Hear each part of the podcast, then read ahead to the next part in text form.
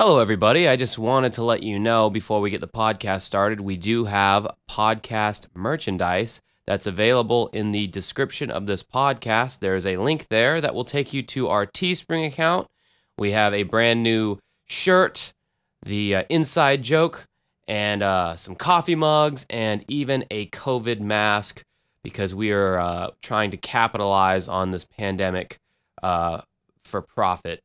We are no different than the pharmaceutical companies, folks. That's right. No, I'm just kidding. I'm just kidding. It just, I don't know. It seemed like a good idea at the time. Anyway, go over there to our Teespring, buy something. It'll make me happy. Uh, enjoy the podcast.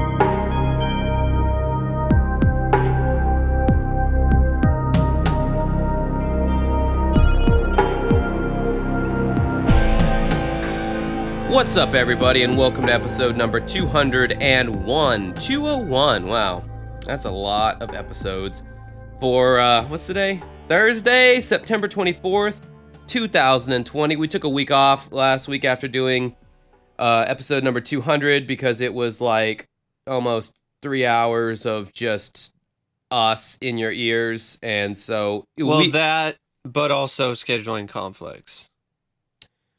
Yeah, I mean that's that's code for you know we just don't really like each other that much, and it's just hard for us to be in each other's presence for that long. But um, yeah. Anyway, um, this is so basically this is like um, you know you you have like a a, ha- a Christmas party at, at school. And there's chips and there's candy and like everyone's sitting at the desks, but they're not doing schoolwork. They're just like goofing off and all that shit.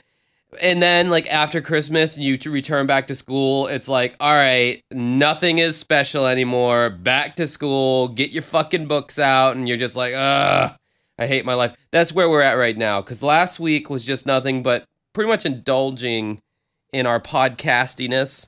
And now, yeah, it now was just one uh, three-hour long uh, pat on the back. I wouldn't say that per se. I mean, we did read the one star reviews. No, I know, but I was, you know, but Yeah. even with the one-star reviews, we were still kind of, Re- re- refuting them and saying how great we actually were. Yeah. yeah. yeah. Yeah, well, there you go.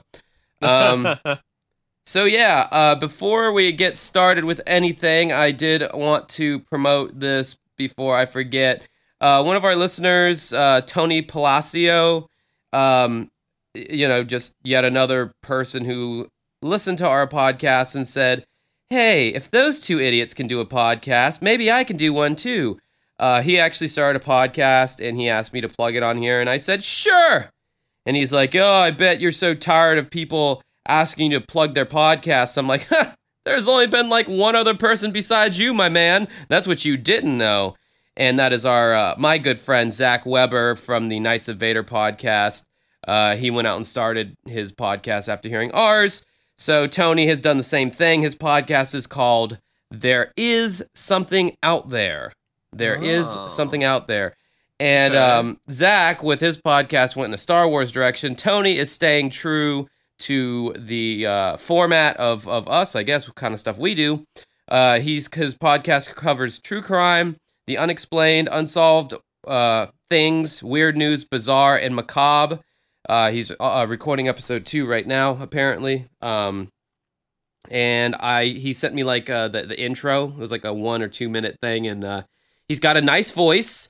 Uh, he looked like he'd have like a pervert's voice when I saw, because I only saw pictures of him, you know, and I'm like, oh, this guy's probably gonna be like, hey, my name's Captain Spocky, come over here for some candy. But uh, no, he actually uh, he, he sounds he's got a good voice, good audio. It's not one of those annoying, you know, tin can in a basement audio thing. So I would go check it out. Um, you know, give Tony some love. I don't know where the hell you can get his podcast. Um, I'm assuming everywhere. I don't know. But yeah, so there's that. Mike, how you been, man? How you been doing? It's been I'm two weeks. Doing, uh, I'm doing all right, except for this uh, annoying random itch in my throat. I'm doing fine. Is your house is your uh, house still on fire, or have you put it out yet?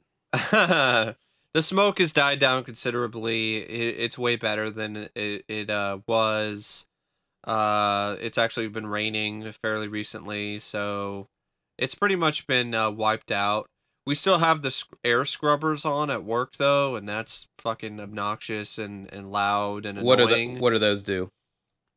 Uh, they uh are kind of like fans, but I think they like suck air in and then filter it out. You know, like they scrub bad air. Huh. You know, because this, you know, it says HVAC on it, so maybe it's. I don't think it's an HVAC. It it, it actually says HERC. I don't know what HERC stands for. Hmm. Um, but yeah, for those of you who don't know, Mike lives in the Pacific Northwest, uh, in Washington, and um, even though I don't think I don't think Washington in particular was on fire, it might have been. No, Washington was. Oh, it was? Washington, uh, There was definitely a part of Washington that was. It started out in California because of some stupid uh, gender reveal party where someone decided uh, it was a great idea to light up explosives in the dry forest in somewhere in California. Are you serious? That's how it started. Yes. I thought it was just like nature, like like No. like a natural. No. Wow, all that devastation Well, started. not, I mean, not all of it, but like it, it, it was kick-started by that. I mean, there was still some natural stuff because you know that's what happens this time of year. There Hmm. were some other people who were trying to light fires on their own, but this is like the main catalyst. Holy like it's shit! not the only thing. Are they like but- doing jail time for that? I I don't I I think they got off pretty easy if I remember correctly. I I don't know the full details. I don't even know if they've even gotten People have died convicted res- just yet. I know. as a result and of that. millions of dollars in damages. And this is something that uh, just seems like deja vu because this happened in Oregon where, you know, a bunch of idiots lit off fireworks in the forest and burned down uh, a ton of acres of old growth um, a couple years ago. So here we have another fire. And yeah, gender reveal party. Congratulations! It's a fire! Jesus, I can't. I did not know that. That is insane. And apparently, there's uh there are other instances of gender reveal parties going horribly awry. Like there was one that happened a couple years ago where a grandmother died at the gender reveal party because of the explosives that they were using. Um, and in the same state, there was another incident that happened like a week or two later where someone almost died. It's because it's tannerite the you can buy these gender reveal explosive kits online that are made with tannerite, which is an incredibly explosive um, thing. So, uh, and they're they're not really controlled that well in terms of what how much is in it and so on and so forth. So it, it just it just can be an absolute disaster. Um, I don't I don't know what's wrong with just hey, fill up a balloon with some fucking blue or pink powder, and you know, or and and pop it. You know, why do we need to get bigger and badder and better? With fucking gender reveal parties, and you know that gender reveal parties, like the origin of it, is actually, uh, really kind of tragic, because the first ever gender reveal party was by this woman who kept having miscarriages and was not able to have a baby. So she had this gender reveal party to kind of, you know, help her, you know, get over, you know, her grief.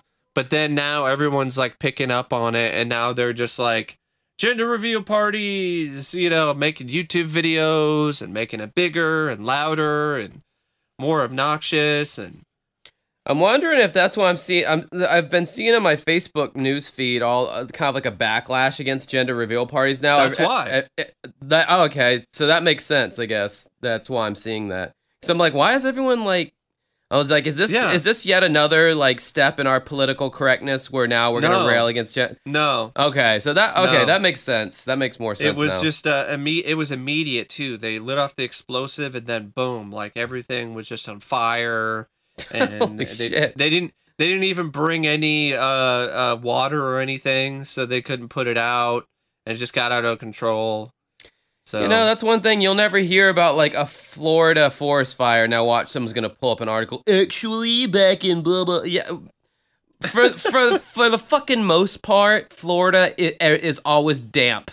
Every the ground you could dig like maybe uh you could dig like a foot into the Uh-huh. ground and you're gonna hit damp, mucky yeah, soil.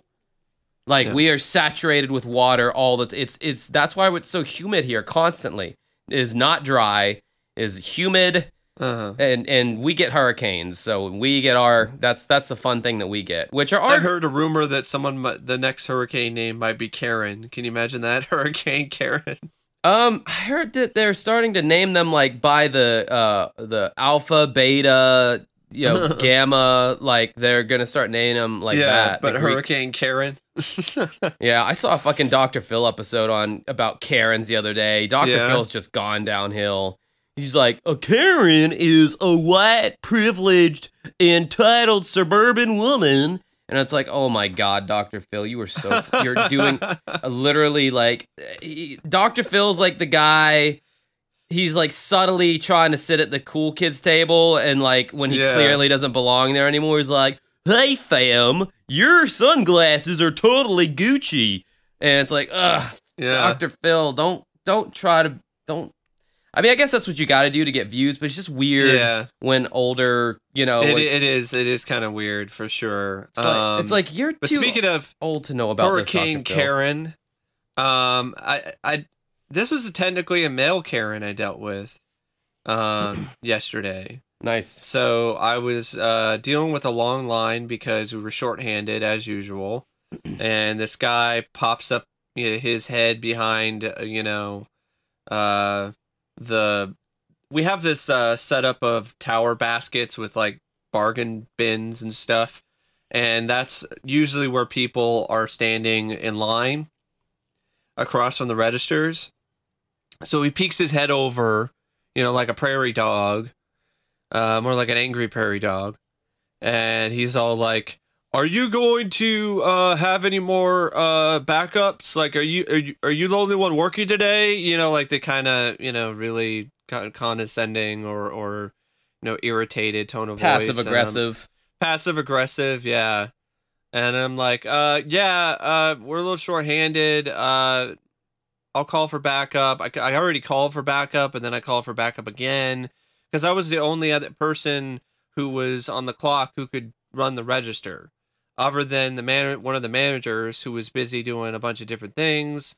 The other manager was on break, uh, and there was this new guy, but he didn't know how to run the register yet. So I was basically just stuck with this long line and having to deal with it. And when it comes time for me to help this guy, I immediately notice something is is off because he's holding a, a box that does not look familiar to me. And then he brings this box up to the register. It's a bomb. it's it, it's a shark vacuum cleaner of some kind. It's like a shark floor uh, cleaner vacuum combo deal. I have a shark vacuum cleaner.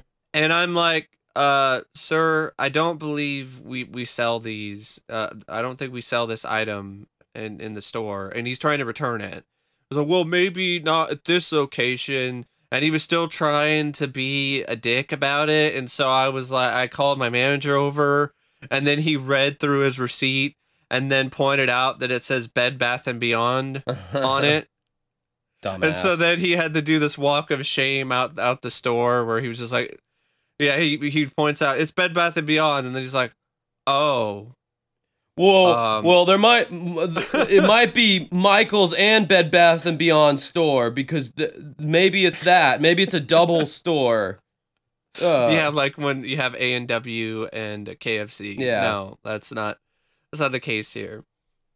Or wasn't there like a Taco Bell and a Pizza Hut? Like they were both combined? Man, something, they they some weird they, thing. they throw together all that kind of shit. It's almost like festivals now with bands. It's like uh the like Disturbed isn't a big enough band anymore to draw on their own, so you see these festivals with Disturbed and Godsmack and Metallica and all these Uh-huh. other big because that's what it takes now to get Yeah. people. Well, now now I mean during the before the pandemic, um they have all these like big Well, bands. yeah, like I wish I went to this festival in uh uh, I think it was in Oklahoma City somewhere or it was in Oklahoma somewhere where you had uh Scorpions, Dokken, you know, they oh had a god, bunch that's, of that's like all your favorite bands. Yeah, it had a bunch of these older, you know, uh uh 80s uh rock, you know, uh metal bands. Uh, Cinderella was also going to be there. So Ooh, really Cinderella. cool. Hopefully, uh, they they better get done playing before midnight, or they'll turn into a fucking rock and roll pumpkin. Uh, oh my god. But anyway, I yeah, wonder, it was I wonder how many times they've gotten that joke as a band from people. It was it was to- probably as many times as I've been uh, asked if uh, the store is mine or you oh know Jesus! how, how everyone is incredulous of, at the fact that I'm a Mike who works at Michael's. Oh my God! But you you must have seen that coming though. Yeah, I did, but at this but at the same time, like I I'd, I'd be a rich man if I got a dollar for every time anybody did that. oh, I love it. I love that you get tortured like that. That brings me joy. I would, dude, I was kind of a male Karen today. Um, Yeah? myself. Uh, I was. Again, You- Yeah. you're really starting to morph. You're I really starting know. to shift. There's something that later, happens. you're gonna have that that hairstyle and, Mhm. and uh, I'm working on it already. Yeah, I was at Publix today, and good God, man, like Publix is a grocery store in the southeast of uh, the United States. Um, they're in other areas, but that's mainly where they're known to be at. And they're known to be a higher quality grocery store than like a Winn Dixie or a Food Lion or whatever. If you have any of those, I don't know, but um, you know they're you know they're higher quality better shopping experience you know cleaner just better in general. And so they have their deli department and they make subs. And it was almost like an afterthought i guess because they're like well we're already selling you know french bread or hoagies or whatever and we're already selling meat and cheese. Fuck it let's you know open up a subdivision subdivision subdivisions in the high school halls. Sorry. Um so they have like a sub area and they've become like really popular for their subs because their subs are really good. And the only problem is since they're not just a standalone sub chain a lot of times it's the people who end up making the subs are people who have to like you know go from the deli department to the sub area like oh we have a customer now. So basically like they're not really trained to be the quickest and most efficient at making subs. My point is is that getting a sub from Publix takes goddamn forever. And God help you if the person in front of you is getting more than one sub because you're going to be sitting there for at least a good 10 or 15 minutes for that person to make two subs. There was like four people in front of me and every single goddamn one of them got two or three subs each and I was literally in line for like 35 or 40 minutes just to get a fucking oh, sub. Oh, yeah. You know, you know, you, you drive to the grocery store, you park in the parking lot, you walk in, you stand in line, and it's like by that point you're already kind of like committed, because it's not like a fast food restaurant where you're in line. It's like fuck it, this is taking too long. You just drive out of the line. Like I'm in the fucking store, you know, like my car's like fucking 50 yards away. You know, I have to commit to this stupid ass line. So I, I just kept saying all this pat. Well, it wasn't even passive aggressive, or maybe it was. I just I was just like saying it out out loud to myself in front of everyone, you know, as if they even gave a shit. I was like, "Geez, this is like a marathon of sub making right here." Been standing in line for thirty minutes. God, it's like this every time I come here. And I guarantee you, the people around me was like, "What a whiny little bitch." I wish he would just shut the fuck up. And I- you know, I, I get like that when I get hungry. I'm really an awful person to be around when I get hungry. Uh, I get super entitled, and so I you're a Karen when you're hungry. when I'm hungry, yes, I so abs- I absolutely want to speak to the manager when I'm hungry. Uh, that sounds like a great uh what what Snickers commercial pitch. Yeah, I mean, know? you know, the whole "you're not yourself when you're hungry." It's true. It, I mean, you Yeah. sh- you shouldn't eat a Snickers. I mean, that's not what you so should it would do. just be it would just be the whole you know you're just a stereotypical like uh, annoying uh condescending this uh, white suburban mom with the haircut yeah. and all, who likes to complain a lot. And then when I eat the Snickers bar, I turn back into me. that would be funny.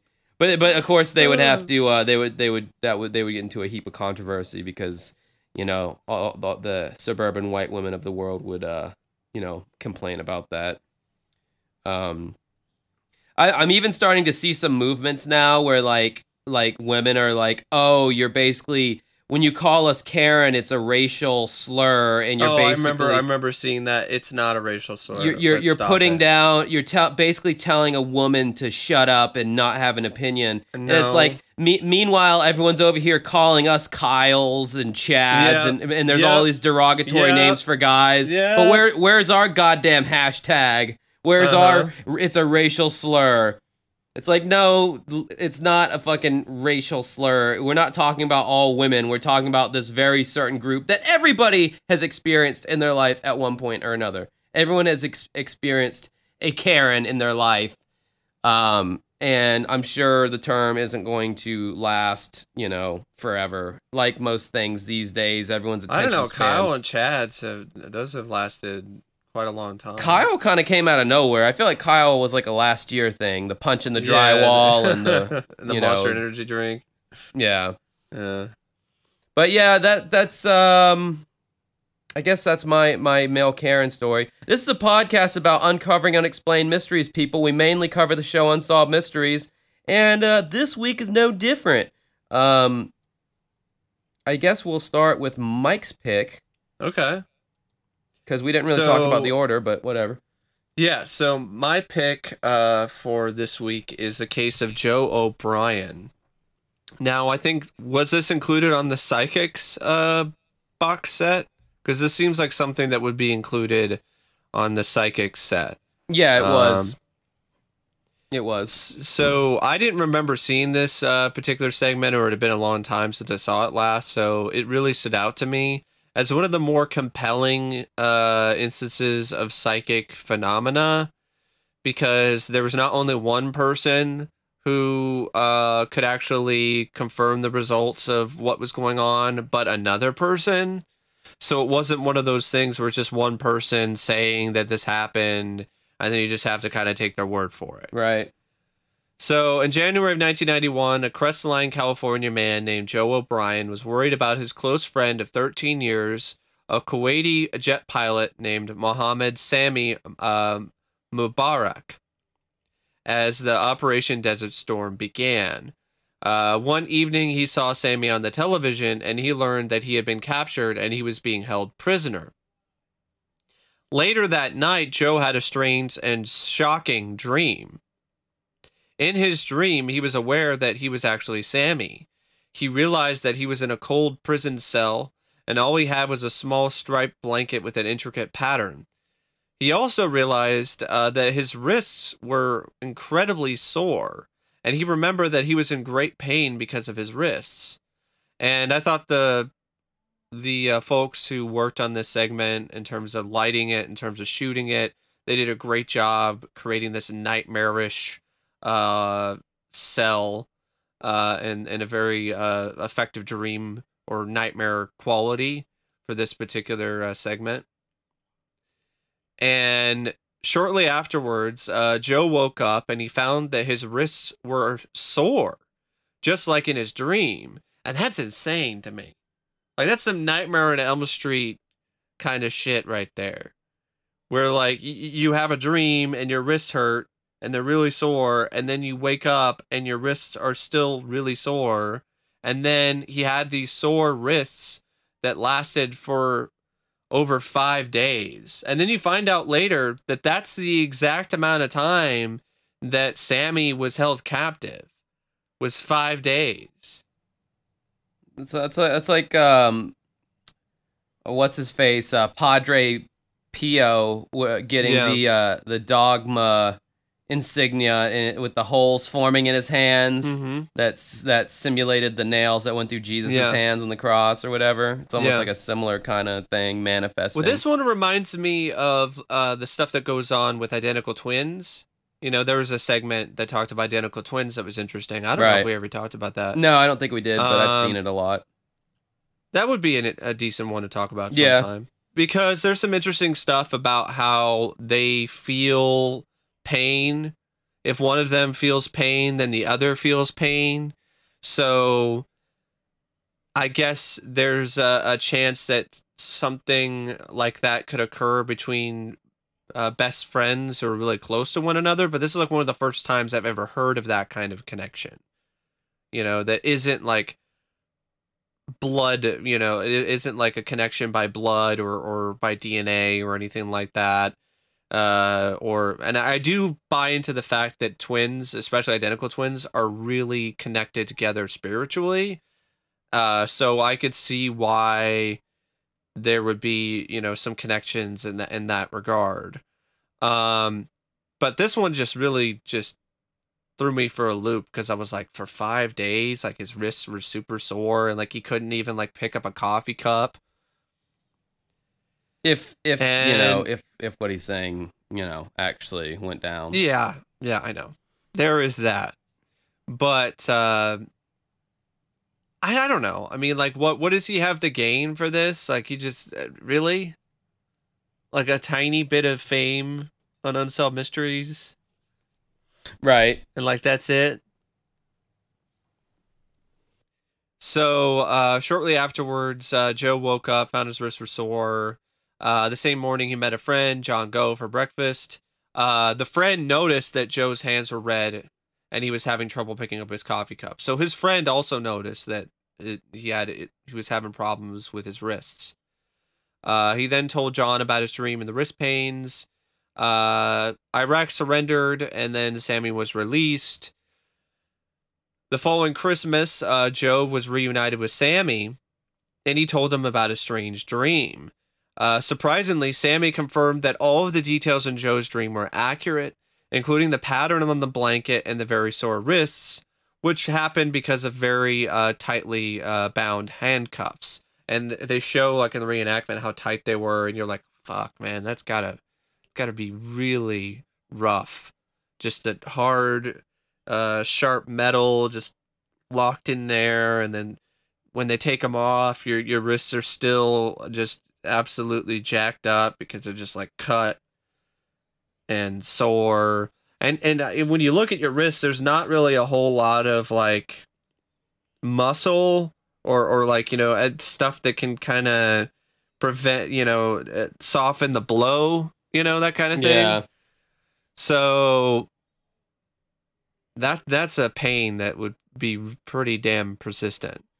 Uh, Sammy talked about how the blanket uh, really meant a lot to him, and uh, because it was uh, it, it kept him warm. It was like his. And that it, really was, put- it was his only comfort in that. It was his only comfort situation. in that in that personal you know in that hell that he was that he was trapped in. And can you imagine putting yourself in that situation where your only comfort is just a blanket? No, I can imagine that. I mean, uh, you know, when I Yeah. when I went to uh, when I went to jail, when I spent the night in jail for my DUI or whatever, like Yeah. you, when everything's taken away from you, even even if it was from a short, even if it's only for a short period of time, you become so thankful for like the little things, like even having like your uh, if if I, even if I had my own cell where I had my own toilet, you know, like that would have been cool, you know. Instead, Yeah. you have to like use the bathroom in front of everyone or like like something like a pillow, you know, like they don't even have that, Yeah. so it's, or not in my cell at least. Um, Uh-huh. So yeah, I can I could totally understand that. I think that comes with uh, more with experience. If you haven't really experienced something like that, then you don't really necessarily put yourself in in, in uh, that position so quickly and, and, and so easily. Um, but uh, yeah, it just it's just amazing how just simple things in life can be so beneficial in situations like this. And uh, uh, Joe mentioned how he also kind of he felt that vibe in his dream that like this blanket was it was really important for some reason, and he couldn't really quite grasp uh, what the exact reason was.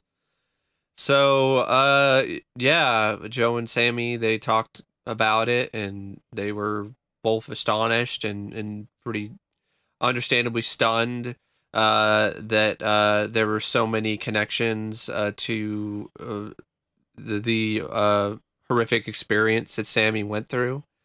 Um, and that leads me to wonder like are there other instances like this where people just don't want to come forward and talk about it because they're like uh, you know it's just a dream.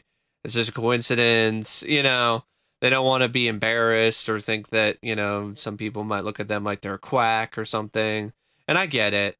Um i haven't had any dreams that have been like connected that deeply to anything that has actually occurred in reality um i've had stuff that seems like it's real but then of course it's not. It's just uh, like, i've already talked about it where you're going around you're just shopping somewhere and you find things that don't even exist but it's so vivid and it's so detailed that it it it feels like it exists. But then when you think about it you're like that doesn't exist so uh that wasn't one that that wasn't the kind of thing that joe experienced and i i i, feel him man that would have been really scary and and uh, kind of cool. But at the same time, if I was to uh, experience something like that, and I actually had physical uh, uh, ailments or something that was tied to that, like that would just really that would make you question a lot of things about how uh, the mind and the body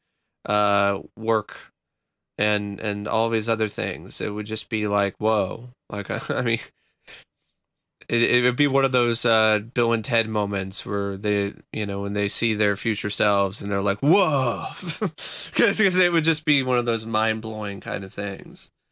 Um, have you had any dreams that have been close not, to reality?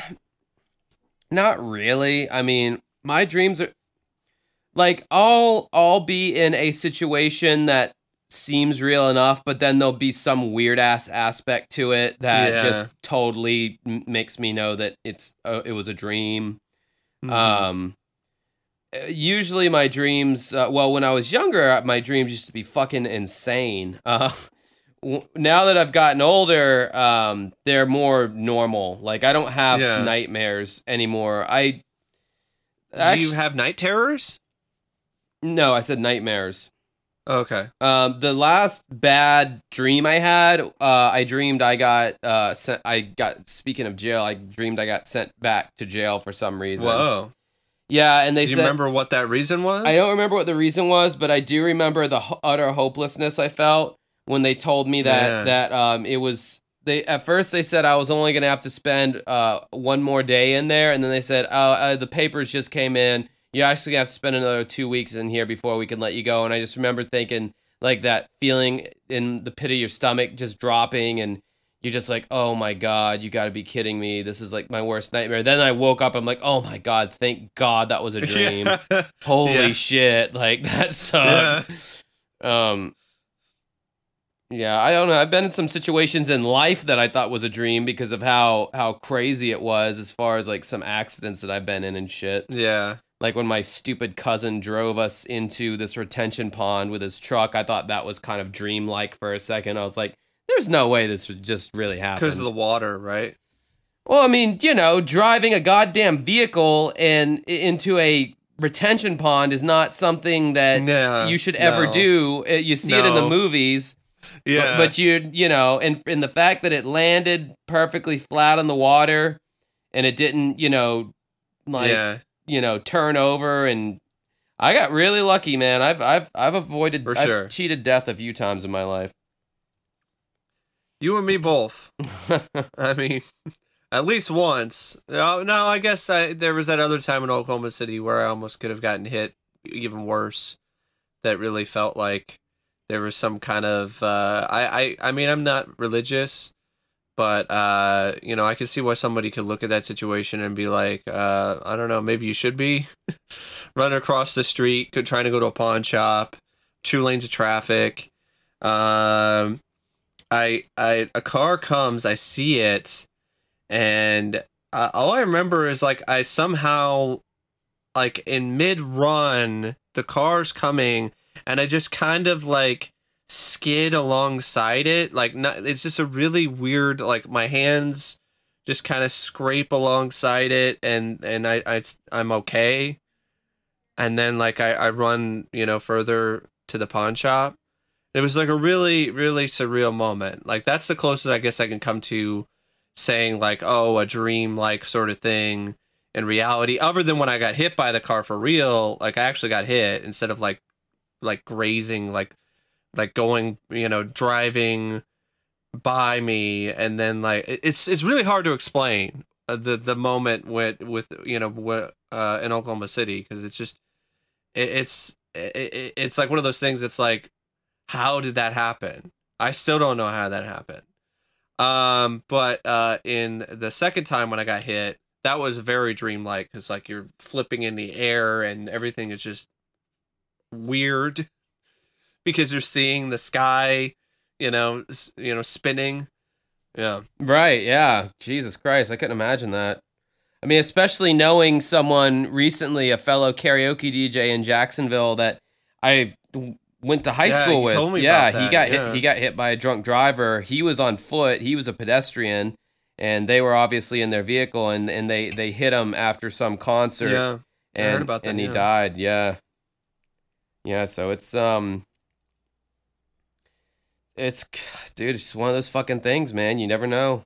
You know, there's And no. speaking of uh, running across the street, uh, I, I get really irritated when I see people do that now when they jaywalk when they don't have to.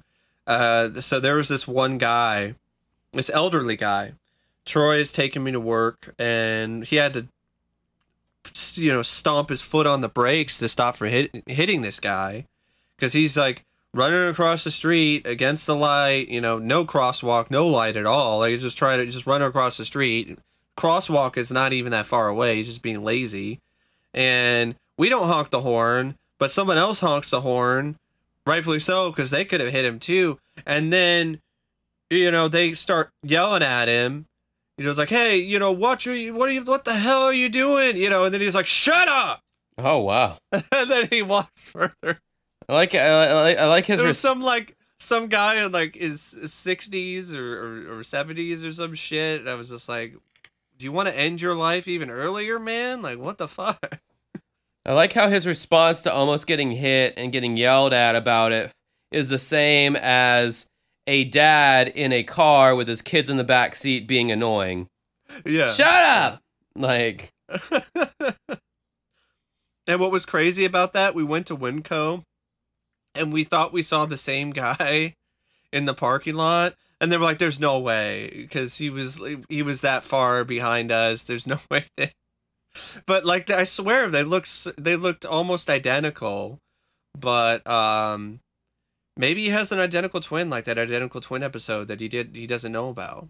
Like, can you imagine that having some identical twin that you have no clue, uh, and people are telling you they saw you somewhere, and you're like, I wasn't there. I wasn't at the uh, a baseball game. What that talking that is one of the weirdest episodes of Unsolved Mysteries. And for those of you who don't know what Mike's talking about, there's an episode where this guy has this apparent identical twin, I guess you could say.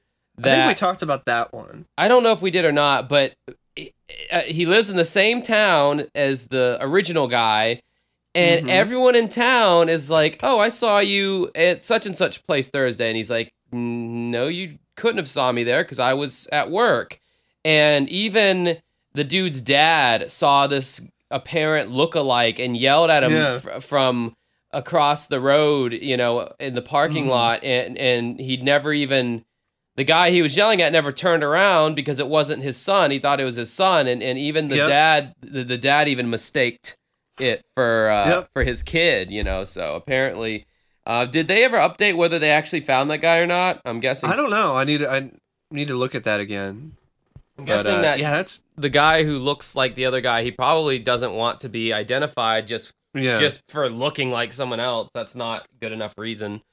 Um, I, I, I dude, people are really really dumb when it comes to identifying other people. I mean, you can like look at your face in the mirror and be like, "I I definitely have certain features that make me me, that make you look like yourself." And the amount of times that people ignore or uh, just approximate your face and put it on someone else's and goes, "Oh, I thought I saw you," or "Oh, you look like that guy," and I never fucking really look like the guy they compare me to. Uh, you know, it's like that uh, one motherfucker in that little biker gang here in, in uh, Jacksonville that uh, accused me of uh, being a pedophile just because I looked like this. Yeah, I remember that. Yeah. In his mind, I looked like this other guy who was the real, well, Uh-huh. alleged, because I it hasn't been proven yet. I don't think. Yeah. the alleged pedophile. And I'm like, dude, I don't look anything like that guy. We're both Caucasian. That is the only thing we have in common. Like, yeah. it was so, and it's like you could have ruined my reputation, man. But you know what? What are you gonna do? He's in a fucking gang. So if you say The something, only other time that I've had anything like that, uh, actually, the only time I remember uh, something like that happened to me is when I was in Oklahoma City, riding on the bus, and there was this uh, girl who thought I was uh, I, her brother or some you know relative of hers, and I'm like, no, I, I've never seen you before. I'm sorry, I don't. I please don't leave me alone. You know. Yeah. So, all right, on to our next case, which is uh is a Patreon suggested topic, and so now we're talking about it, and it is the case. Is this uh, coffee talk now? co- coffee talk with Linda Johnson? Linda Richman. yeah. Whatever, whatever. Mike, don't be a smartass. Um, this is the case of LaVena Johnson, and and it's it's fucking brutal, man. Yes, Um, it is. This was actually uh, featured on Unsolved Mysteries' YouTube page, and Yeah. also on their uh, uh, website before the reboot and everything. This makes this this particular interview. Uh, it's a short interview with her father. It's like two minutes, and it makes me wonder if that's what John and Terry were doing before the reboot, before you know the the deal with FilmRise. They thought that they could just make unsolved mysteries live on in like little tiny two minute videos on YouTube and little blurbs on their excuse me, little blurbs on their website. Um, I mean, it's cool that they want to like get the word out, but I mean, honestly, the reason why the show worked so well in the back in the day is it's on a major network. It's seen by millions of people.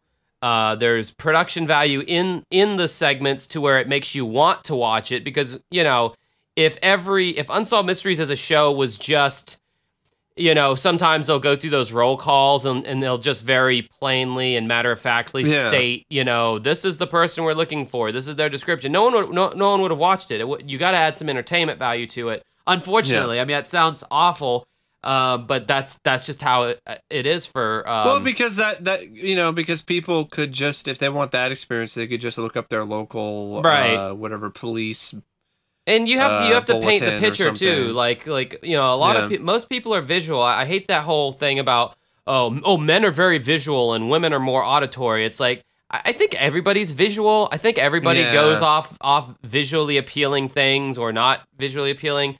Um, I don't know. Maybe if that there is something to that, if that was some kind of study, but it just sounds like one of those old school like you know slightly uh uh, that that have gone on to be disproven and debunked kind of like sexist uh, sayings like that saying um uh, women men say an average of 4000 words a day and women say an average of 10,000 which is what I Uh-huh. what I took from that was women never shut the fuck up and men only say shit if it's important like that's that's what I you know felt like that and nowadays you're like yeah Well, that's that's bullshit the study turned out to be completely bunk. Like it was not accurate. It was. It, I don't even know if it was a real study. It was just kind of one of those Yeah. myths that you know got passed around. That uh-huh. uh, to this day, people. Uh, hell, I, I, speaking of myths, I was in line at Publix today, and um, the lady behind me wasn't wearing a mask, and her kid, her kids even asked about that.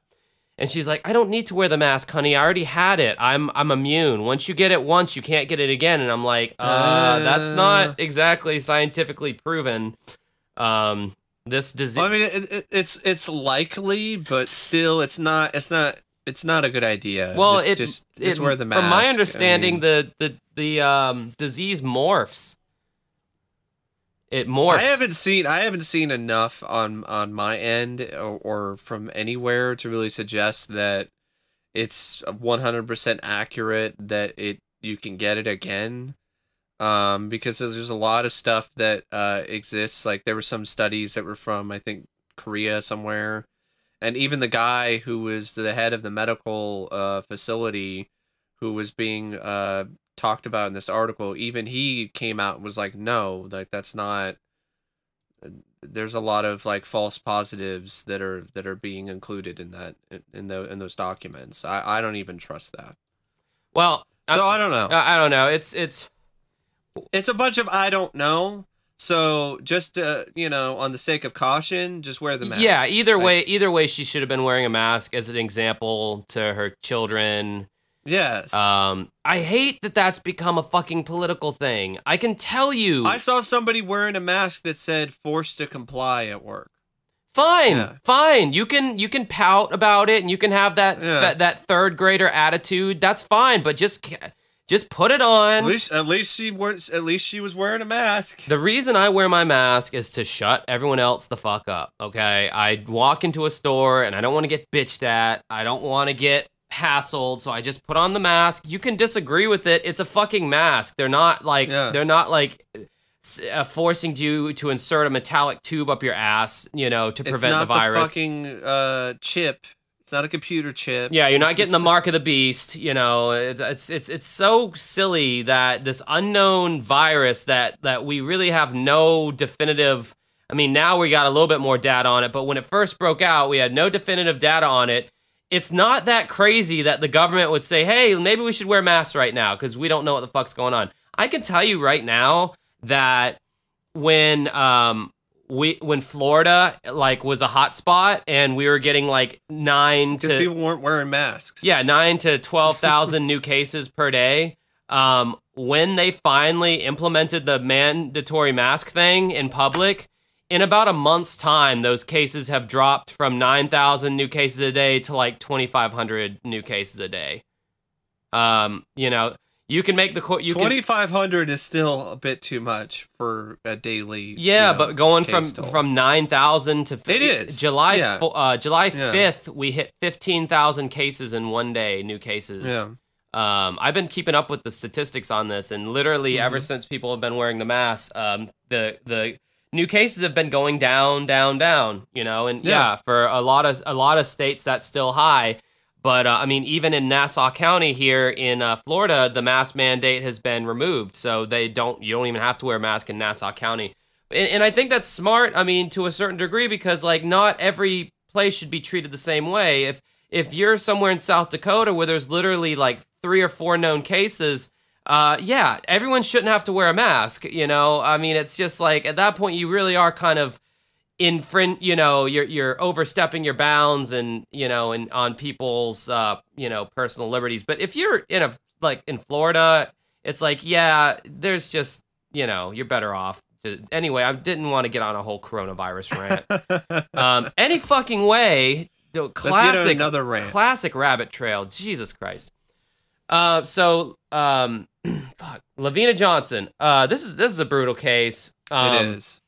So prepare yourselves for some graphic details. Um, unfortunately, um, and I will explain some other aspects of this that I learned today. I learned something new. Um, that are honestly pretty disturbing. Yes, yes, it is. So the article here from SalemNews.com starts off with the quote My daughter was raped, beaten, murdered, set on fire, then they tried to burn the tent down with her body in it. John Johnson, father of LaVena, should have never had to say those words. Mm. His daughter suffered greatly before dying. But the mm. army called her death a suicide. The details surrounding the death of a 19 year old soldier named LaVena Johnson at Balad, Iraq, are horrible beyond the wildest imagination, and her family has to live with that every day.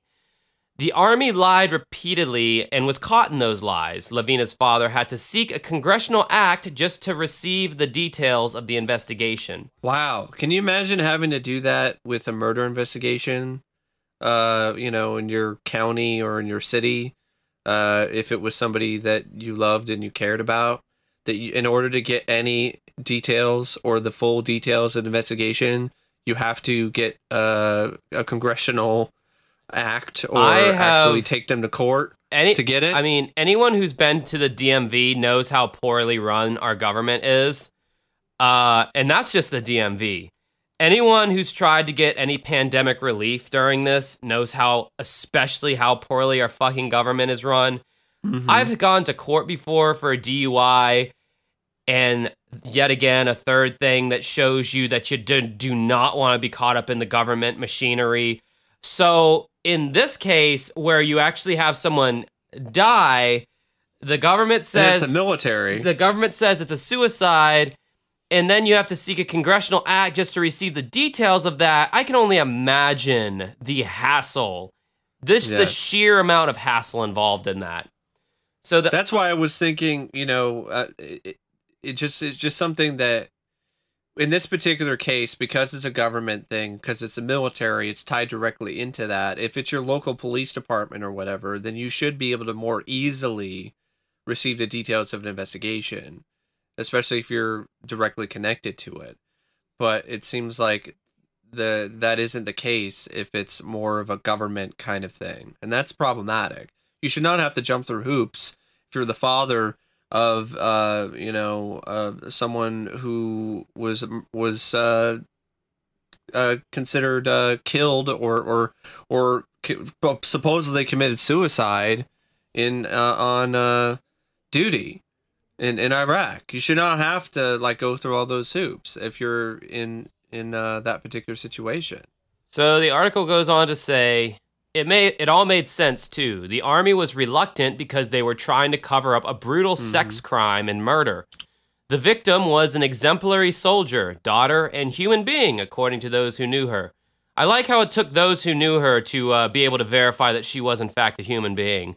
Um, I, I don't know She, uh, I don't know LaVena Johnson, but I can tell you from this picture she she appears to be. Well, they me. said exemplary. I think what happened is th- th- the wording, maybe the commas could have been moved around a little bit or something. oh right oh because I, I, think they're trying to say she was an exemplary she was being. an exemplary soldier, daughter, and human. I kind of, kind of read that funny, I guess, because I was like, we, they can confirm she was a soldier Yeah. daughter and she was also a human being. Anyway, uh huh. uh, getting caught up in the semantics here. I don't want to ta- that to take away from the story. Her death is one uh one more terrible. Okay, so this sentence right here got me looking into another facet that I'll fill you guys in on. Her death is one more terrible result of the country's decision to wage a war largely with contractors and mercenaries. So that really got me thinking. Uh, well, what does that mean? So I then did some more research on this, and I found out that contractors, who are sometimes known as mercenaries, make up like sometimes half of the amount of boots on the ground uh, ever since Afghanistan and the Iraq wars. Basically, they are trained like soldiers, but they're not technically uh, they're not technically under the U.S. government. They're hired out by private firms, essentially. So, a private industry, a private business, like a big oil company, if they had enough money, could essentially hire their own uh, paramilitary. Crazy. Uh, a lot of the wars that have been fought in the last 20 years uh, overseas in the Middle East, uh, uh, contractors and mercenaries have made up a large portion of that.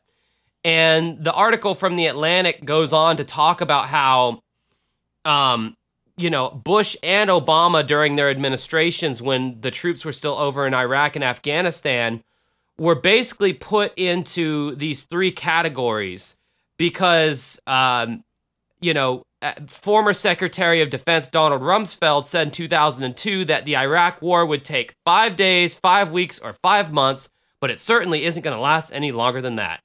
Well, those wars didn't end in mere months.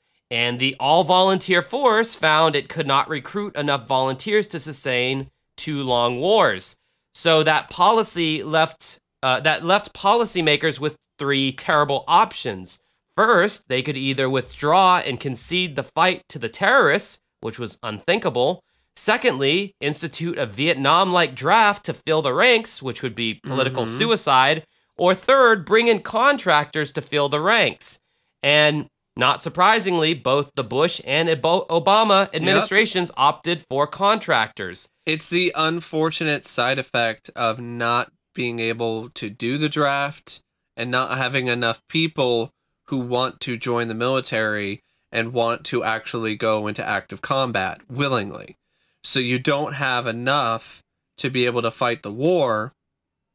So you have to bring in these outside people and you have to deal with uh the the the consequences and all the issues that arise from these outside mercenaries or contractors. Yeah, who don't Now that being said, I don't think that should excuse uh, their behavior under uh, under at least the umbrella of the United States military. So I feel that we should not be trying to cover up their actions.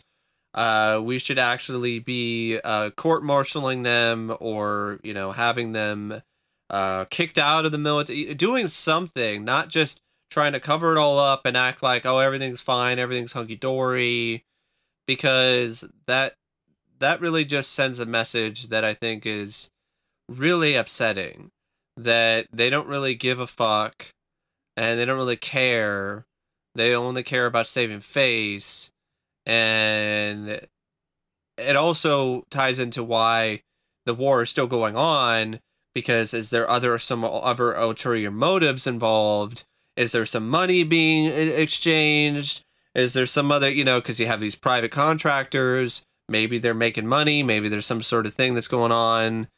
Uh maybe it's a lot harder to like stop a war where the majority of the people who are fighting it are mercenaries and private contractors who are in essence Most- just kind of doing their own. most of them aren't even Americans. Um, That's what I'm saying. Yeah, they're doing their own thing, so they're not even fighting uh, uh for you know this particular cause. yeah, they're just fighting. Saying to- here, just you know. just over thirty three percent of private military contractors in Afghanistan are U.S. citizens, and many of the larger private military companies also hire local subcontractors, often invisible to U.S. government officials and reporters. In 2010, during the height of the wars, a Senate investigation found evidence that these subcontractors were linked to murder, kidnapping, bribery, and anti coalition activities. Similarly, in a 2010 report titled Warlord Inc., the House of Representatives found that the Department of Defense had hired warlords for security services. So, what happens to these subcontractors when the big contractor goes home?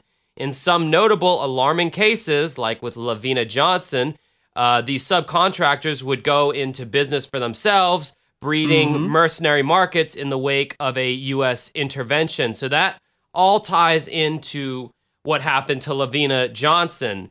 Um, the hired hands got away with murder in Iraq. Simply stated, civilians were not held to the standards of the military, even though they were authorized to use force against Iraqi people. Not only have the contractors evaded justice from years of murdering Iraqi citizens, their shield allowed them to rape and abuse and murder this young woman whose life, uh, whose life was all ahead of her. Um, so this guy in this article was at the Balad Air Base while covering the Iraq War during the summer of 20, uh, 2008.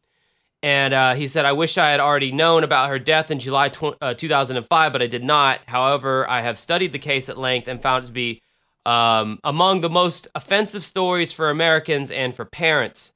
The hidden revelation that LaVena Johnson was not in her barracks at the time of her death, as the Department of Defense initially reported, is the kind of information that had to be shaken out of the U.S. Army. The federal agency specifically involved in the cover up of inf- uh, information regarding her death. It does not take a rocket scientist to know and see that uh, Professor or uh, Private First Class Johnson was murdered. Her father says part of her. Okay, this is pretty disturbing. Yeah. Her father says part of her vagina had been surgically removed Why?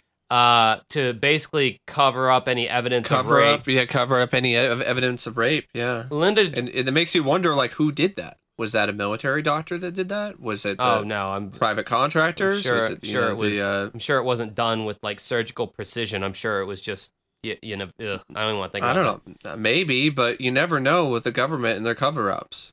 I mean, there's a lot of shady shit that our government, I think, is responsible for that we don't even know half of.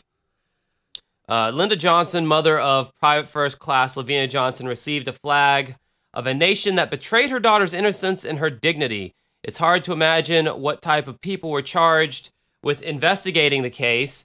As a reporter in Iraq, this person who wrote this article was pursued by the Army's Criminal Investigation Division for having photographed particular areas areas at a base in Kuwait.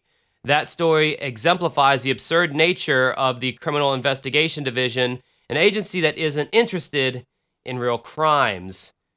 Um, so there is some more deets about this. I thought this uh, thought this article had more information than it actually does here. Um, And uh, with this particular case, uh, in the video that's shared on Unsolved Mysteries uh, YouTube channel, it it uh, shares uh, it, a link to a website that her father created, but that website is no longer online, which makes you wonder why. Did Yeah. he like run out of money? Was he not able to keep paying the you know bills to keep the website up? I mean, that's a possibility. But there's also another possibility that it was taken down. Yep. So we have this article here. Ten years later, a soldier's family still grieves and questions the army's version of her death. Ten years after Private uh, LaVena John- Lynn Johnson, I don't know why I can't read today, died in Iraq, her father keeps family photographs of her tucked away in his basement office in his Florissant home so that his wife doesn't see them. John Johnson says she finds uh, the images too painful to look at. John Johnson says she finds, I guess her name is John, okay? To images too painful to look at. A smiling LaVena in gold cap and gown, class of 2004, Hazelwood Central High. LaVena posing in a powder blue formal gown. The Army says the 19 year old soldier killed herself in Iraq, a finding that her family has never believed. For 10 years, Johnson has been on a mission to find his own answers to what happened to his pretty daughter who played the violin and wanted to be a movie producer, the honor student who took after him. Um, quote, all of her life, LaVena was told, You look like your daddy, you act like your daddy, you think like your daddy, Johnson says. He treasures the Father's Day card she sent just weeks before she died on July 19th, 2005. It said, like father, like father, like daughter. I my speech and reading skills are at an all-time low right now. I think it's because I swallowed spit down the wrong hole before the podcast. Sorry for that disgusting visual, but now my chest oh my just has this weird feeling. It's affecting my reading. Anyway, Oh my god, man. um, it's not that funny, Mike. Uh, He- He, says that LaVena's decision to join the army was influenced by his own career path. He lived with his family in the Pruitt E- Igoe Housing Project in St. Louis until he graduated from high school. He joined the army, serving three years. After his discharge, he went to college and eventually earning a doctorate in psychology. Both he and his wife had civilian jobs in troop support for the army. They'd been married for 38 years. The Johnsons had five children, and LaVena felt she should pay her own way through college, her father says. He and his wife were hesitant, but LaVena thought that the army seemed like a good way to do it. Even without uh, her photos on the wall, the sunny two story house where LaVena grew up is filled with her memories. Johnson recalls vividly the moment everything changed when the doorbell rang too early on a summer morning. Linda got up and looked out the window and said, John, there's a soldier standing on the porch. I knew then it was not good news. Something has happened to LaVena. He recalls the soldier's voice. LaVena was dead, self inflicted wounds. His wife was screaming. She was up on that balcony and it was, oh God, that it was horrible, Johnson says. I'm sitting there on the steps and I'm listening to the chaos that's in my house and I'm watching this guy and he's standing there like he's a statue. The Johnsons could not believe what they were hearing. They had just talked to LaVena two days before. She was telling them about her plans. She was about to start a new job on the Army base, and her outfit, the 129th Corps Support Battalion, would be rotating back to the States in a few months. She would be home in time to help her father decorate the Christmas tree, a tradition she and her younger sister enjoyed every year. Uh, she was looking forward to her future, looking forward to coming home, and looking forward to having another job, Johnson says. Information from the Army was vague and contradictory, Johnson says. He told the media that he had suspicions about his daughter's death, even as she was being buried with military honors at Jefferson Barracks National Cemetery. She was promoted posthumously to private first class and awarded good conduct and uh, commendation medals. When you have when you come and tell me my 19-year-old daughter didn't value life and that's all she did, she valued life. You tell me she committed suicide, but you didn't tell me what she did, whether she jumped off a bridge. They didn't give me any information. Uh, the official investigation took months and was conducted by special agents from the U.S. Army Criminal Investigation Command, which investigates soldiers' deaths and crimes within the Army. Investigators concluded that Private Johnson shot herself in the mouth with her M16 rifle in a contractor's tent on the military base in Balad, Iraq, where she was stationed. The report included witness testimony suggesting that she may have been depressed over a recent breakup. John Johnson would have none of it. He demanded to see the Army's evidence. He filed Freedom of Information requests and enlisted the assistance of local legislators. In a statement to St. Louis Public Radio, U.S. Representative William Lacy Clay said that his staff devoted hundreds of hours to helping the Johnson family discover the truth about the case, including helping them obtain the original autopsy report and photos. Uh, Professor First Class Johnson gave her life for her country, and her country has an obligation to tell her family the whole truth about her death, Clay said. Johnson formed his own investigation team, enlisting the help of his family members who have studied criminal science. For eight years, they have pored over the investigation documents, studied the hor- horrifying pictures, and analyzed witness statements. Uh, Johnson does not mince words. He believes his daughter was raped and murdered, her death covered up. Johnson says he had to find the strength to look at the autopsy photos of his daughter and to examine her body before the funeral. In 2007, he made another difficult decision, having her body exhumed for an independent autopsy. The results were inconclusive. Um, Johnson disputes practically everything about the Army's conclusion. He says her commanding officer described her as happy and healthy.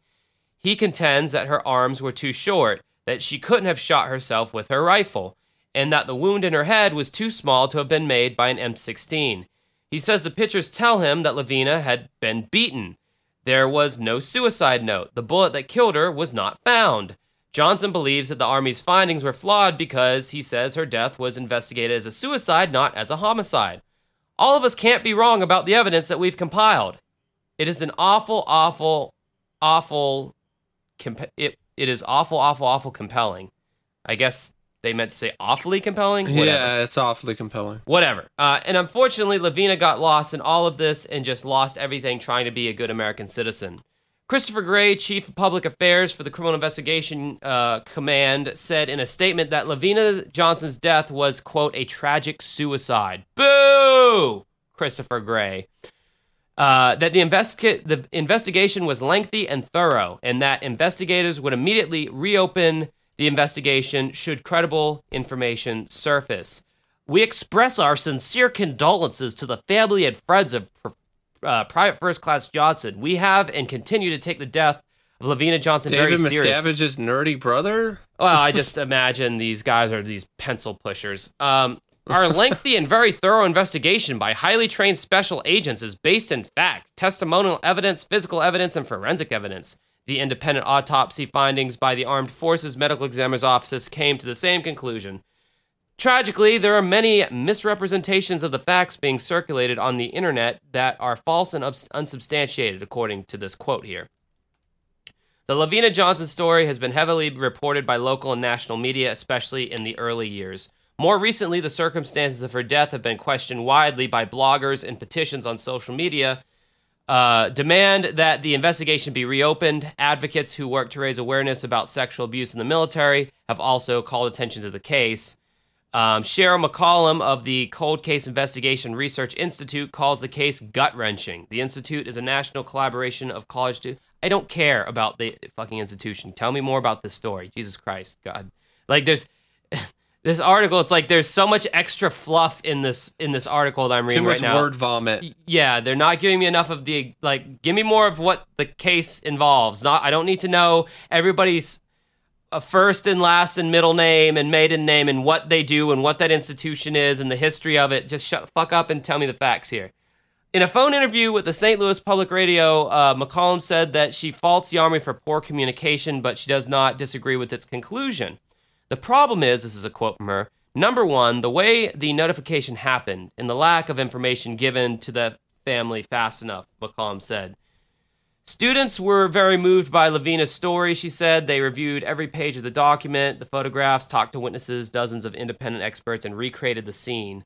There was nothing about this case that we could go back to the Army to say, you need to relook at it, she said. We didn't have anything new. We didn't have anything that suggested wrongdoing. So, why are we hearing from this lady? I don't understand why this is important in this article at all. Um, let me see if there's any more relevant shit in here. Yeah, basically they said she shot herself in the head with a fucking rifle. Um, I was reading somewhere else on here that um, that when when after she got I guess raped or whatever, they put lye in her vagina to like fuck. like burn it. Ugh. Um, to Maybe that's what they talk about by the mutilation. Yeah, to cover up any evidence of. Dude, it was, it's fucking brutal, man. Like it, it, it is. Uh, it's horrendous. I mean, I'm, I, I'm uh, glad I mean, that the, that Part the of me dad wants was able to be open minded and be like, oh, you know, maybe the government is telling the truth, but I just don't buy it in this instance. I do. I just got done watching uh that unsolved mysteries case. Uh, God, what was the guy's name? I th- I'm pretty sure we talked we talked about it before. Um, it was that guy who was the double agent who was working for the United States, and then Oh, he, yeah, with the. Russians. Um, and he who was showed found. up electrocuted. Yeah, he ele- he supposedly electrocuted himself, but then as his daughter was examining his body in the casket, like his teeth were all fucking knocked Yeah. in, and he had bruises and abrasions everywhere. Uh-huh. And it's like, no, the Rush, the, either the Russians or the the United States fucked him up and made it look like a suicide. That's what they always that they. I mean, Yeah. not to say soldiers can't kill themselves, because I mean, unfortunately, uh, especially when they get back from war, the suicide rates of um, veterans are really high. Um, Yeah. but you know, I think it's awfully convenient sometimes. I think the government uses that as like, well, you know, people will easily be able to buy that a disgruntled veteran or active uh, duty uh, military person uh, committed suicide. They'll buy that, you know. Uh, so it's just, I think they think it's just really easy to kind of pass that off and you know say, hey, that's. But uh, there's, you know, the government's trying to say, well, the evidence that we've seen. I'm like, well, the evidence is also more public now, and the father has been pretty open about things, and so is other, so have other uh, reporters and other things. And it, for the evidence that I've seen so far with this case, it do, does not seem like it's open and shut suicide. Seems like it's more open and shut murder. Seems like it would be also like very very difficult for anybody to like take a one of those M16 rifles and turn it around on yourself and, and, and like shoot yourself in the head with it. Yeah. Like that seems Yeah. very unlikely, especially for someone with short arms. But uh, yeah, yeah, I can see that. But uh, speaking of uh, suicide, I, I watched the George Reeves segment again. Oh, yeah. who killed Superman, and there was that one guy who demonstrated that you know the evidence looks this way when you uh when you look at it a particular uh way or or in a particular fashion, but when you look at it differently, then you could see why the bullet could be where it was and so on and so forth. Because what if he held the gun a certain I, I think? George Reeves killed himself. I don't I don't think Yeah. I don't I mean they're trying to say, you know, all this, that, and the other, but Yeah, I think uh, ultimately I think he killed himself too. Yeah. And then they're talking about, well, if he had held the gun this way and he like he puts it in his hand and then he like lifts it up to his head like he's doing like a uh, you know what I mean? Like it's hard to explain how he holds it up to his head. He's like, "But if he holds it this way, which is a much more comfortable position, it's like, yeah, no one ever holds a gun that way when they kill themselves. They always hold it Basically, he was holding it with the uh the handle of the gun pointing to the ceiling and the barrel to his head. Yeah, but I don't know. He might have held it that way because that ties in more with the autopsy report, with how the bullet, you know, went through Reeves's head and everything. Yeah, I don't know. Anyway, that's a totally different case, totally different topic. We've talked about it before, like a long, long, long, long time ago. If I remember correctly. Did we cover that one? up? I don't remember. I think I thought I, I think we did. If we didn't, we should.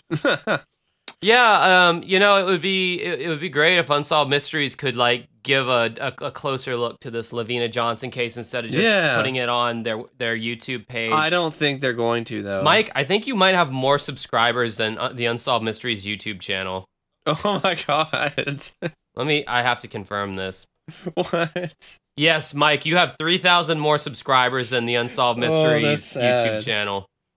That's sad. That's fucking Cool though. That's crazy. They only have thirteen point eight. That number would go up if they started posting like the full episodes from Netflix like later, but that'll never happen on YouTube. They'll just stay on Netflix. I think they. Uh, I think they don't. Don't they do that on here? Don't they post the full episodes? Not the Netflix ones. I'm seeing a bunch of short little things here. Mm-hmm. Hmm. Could have sworn I saw it on YouTube. Maybe someone else posted it. Yeah, they're not going to do the Netflix ones because they made a deal with Netflix, and Netflix is kind of an exclusive thing. Netflix is trying to cling on to whatever they can get or whatever they got because they've been living on borrowed time for years, and then you know with the recent controversy with uh, a certain movie and a certain advertisement. Are you talking about cuties? uh, yeah, Isn't that only available they- in uh, France? Netflix France. Yeah, it's not available in the US anymore. They took it down. Um they really fucked up with that. They should not have even bothered with buying that to be perfectly honest. So the so basically, there's this movie that is available in Netflix France. I think that's the only place you can see it, and it's this movie called Now, it's this movie called Cuties, and uh, a lot of people are saying that it is basically a pedo baiting it, movie. it honestly is. Uh there's a lot of it that is just straight up pedo porn. Um and despite the fact that there is some there are some attempts to have some sort of message of uh you know what is it togetherness or or independence or whatever the hell uh there's a lot of imagery that is straight up uh something out of uh, a, a child uh porn lover's wet dream and that's just fucked up and Netflix did a horrible job advertising that movie. The the poster looks like child porn. I don't know if you've seen that poster. uh, I have not, and I'm not looking it up because Yeah. I'm, you know, I'm just curious.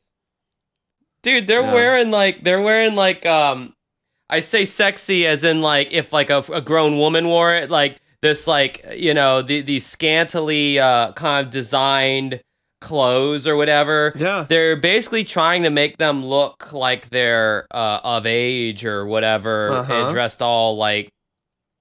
Yeah, I could. Yeah, it's. uh I don't know what people are thinking sometimes. You know, like Even if it's oh, it's it's a French movie. It was at a film festival and people have defended it and say it's a beautiful film.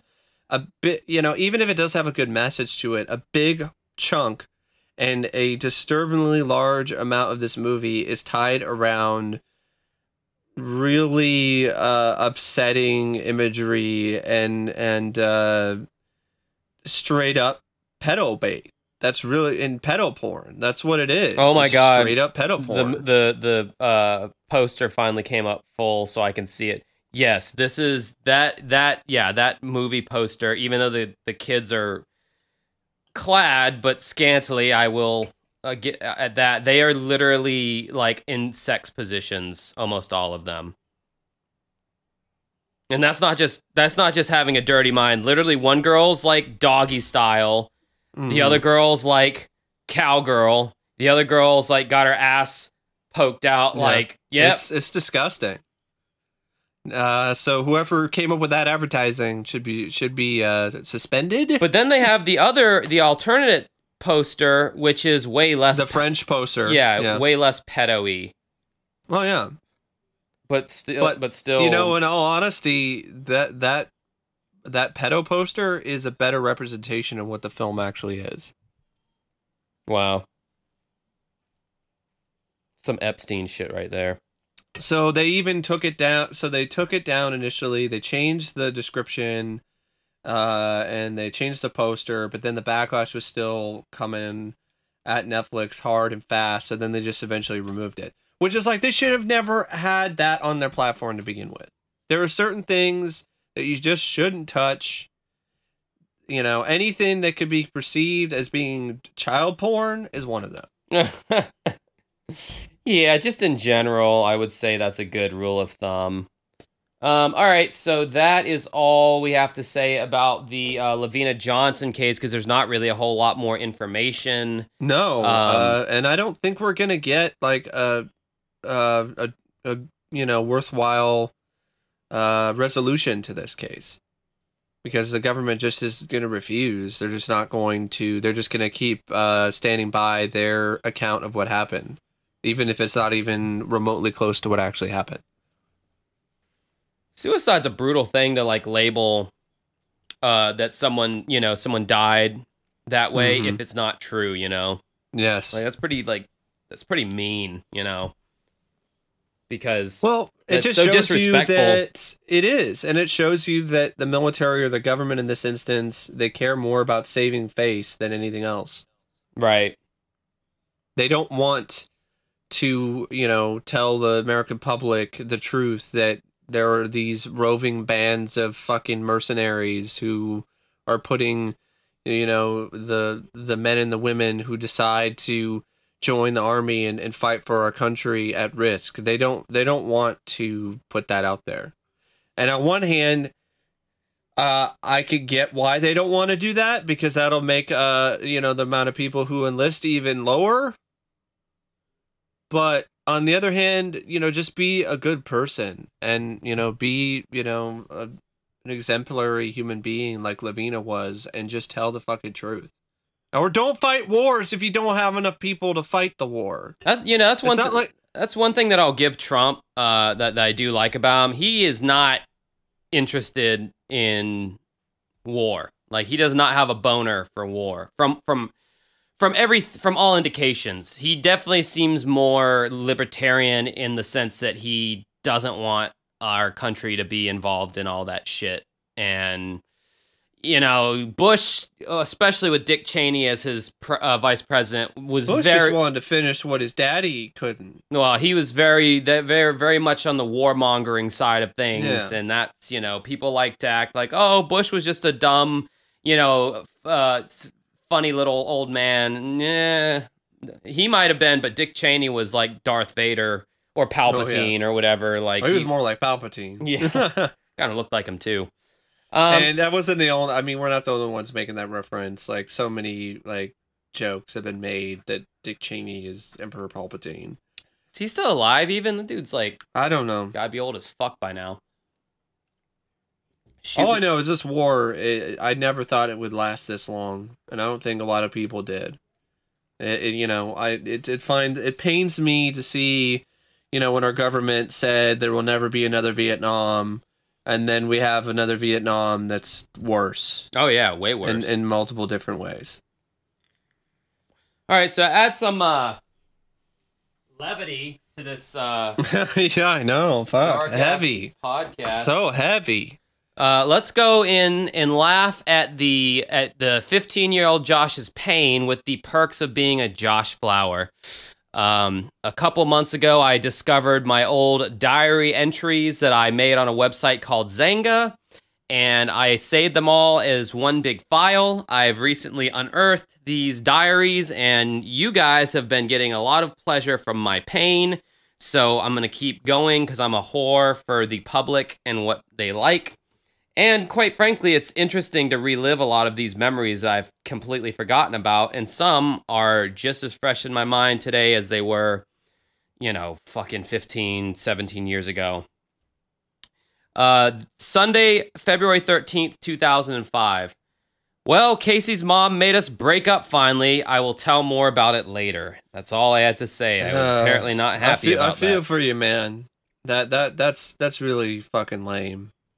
You know that you know that relationship was uh cut uh into pieces because of anyone- parents, because the cliched sort of like I don't want you to be with this particular person. I want you to be with this particular person that I prefer you to be with. her mom was so controlling. For those of you who ju- who are just tuning in, Casey, uh, I told you guys when we when I got to Casey in these diaries, you're going to be hearing a lot about her. That was basically the first chick I ever like cared about a lot and felt like I loved. Um, I I can't really say with 100% certainty that I've ever loved anyone, um, but you know, aside from like my parents, uh, but you know, at the time I felt like I loved her. So next we have uh, Saturday, February 19th, 2005. Well, I called Casey tonight when I wasn't supposed to, and her mom called my cell and yelled at me and threatened to take legal action. So fuck, I can't talk to her anymore. Sorry, baby, if you're reading this, wait for me. I'll always love you. Legal action? Yeah, dude. Shit. I still have the recording somewhere on one of the archives in one of my hard drives. She called my fucking house when you know answering machines were still a thing. Yeah. She called our landline phone and left a message on our answering machine. Uh, and I still remember. I kind of remember the uh, voicemail. It was, uh, "Yes, uh, Sally, this is Christine, Casey's mom again.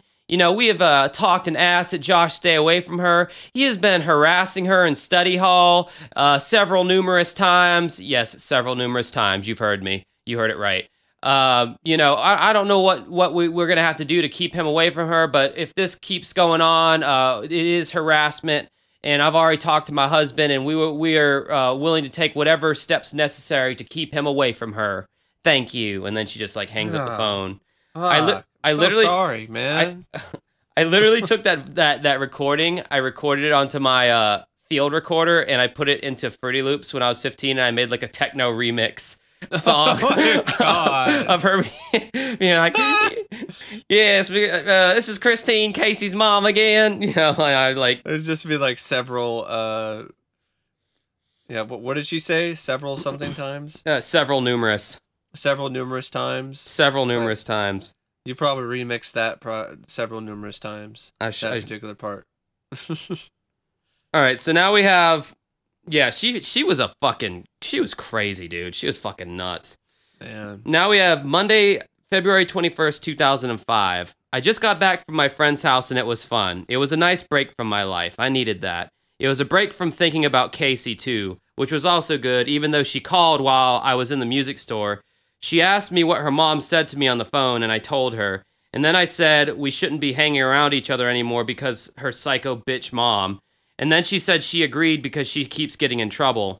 I told her I would always love her, which is so fucking true. I will always love you, baby. But then um, we basically drove around for a while, went to and fro. Then I'm here and now, and I'm feeling pretty content. I really need to get out more. I don't know. I really miss Casey, but yet it's kind of like I'm getting this feeling of it's over and I'm starting to heal. I fucking hate her fucking fat ass fuck mom. Fuck her. She's so fucking gay. And like, if this wasn't enough, she's talking about going up to the school and talking and having a talk with Mr. Edwards. Oh my god, I want her to so bad so I can make that dumb fat ass look so stupid in front of our principal. She ain't got shit on me. Uh, So I called her daughter and wrote her a few dirty notes. So what? Who hasn't done that with their girlfriend? She ain't got shit on me. Then I say a thing that you can't socially acceptably say anymore. Oh, okay. Well, I'm gone. Talk to this stupid thing later. Yeah, I remember that now. Yes, her mom was gonna come up to my school and talk to my principal about me. Whoa. What the fuck was she gonna say? You know, like, God, bitch. like clearly her and I liked each other. It, that was so fucking clear, and her mom was such a manipulative piece of shit. I did, dude. You know what I did? Did I tell you what I did to make her mom turn on me? We were in study hall, and and Casey had a younger brother, Brandon, or they might have been the same age. hmm Me and Brandon started off cool. Brandon was Casey's mom's favorite kid because he was a boy, and he was her little prince. He could do no wrong. Casey was okay in her mom's eyes as long as she did exactly what her mom wanted her to. But she didn't really like her as much as she liked Brandon. So one day in study hall, me and Casey are, you know, dating or whatever, sitting next to each other. Brandon throws a pack of crackers. You know those stupid cheap ass crack the uh, orange crackers with the peanut butter in the middle? Oh yeah. Those Lance crackers. He threw a pack Yeah. of those at me. They slam on the floor, bust open, and crumbs go everywhere. Of course, the study hall teacher doesn't see Brandon throwing it. She just sees a smashed pack of crackers in front of me with crumbs all over the place.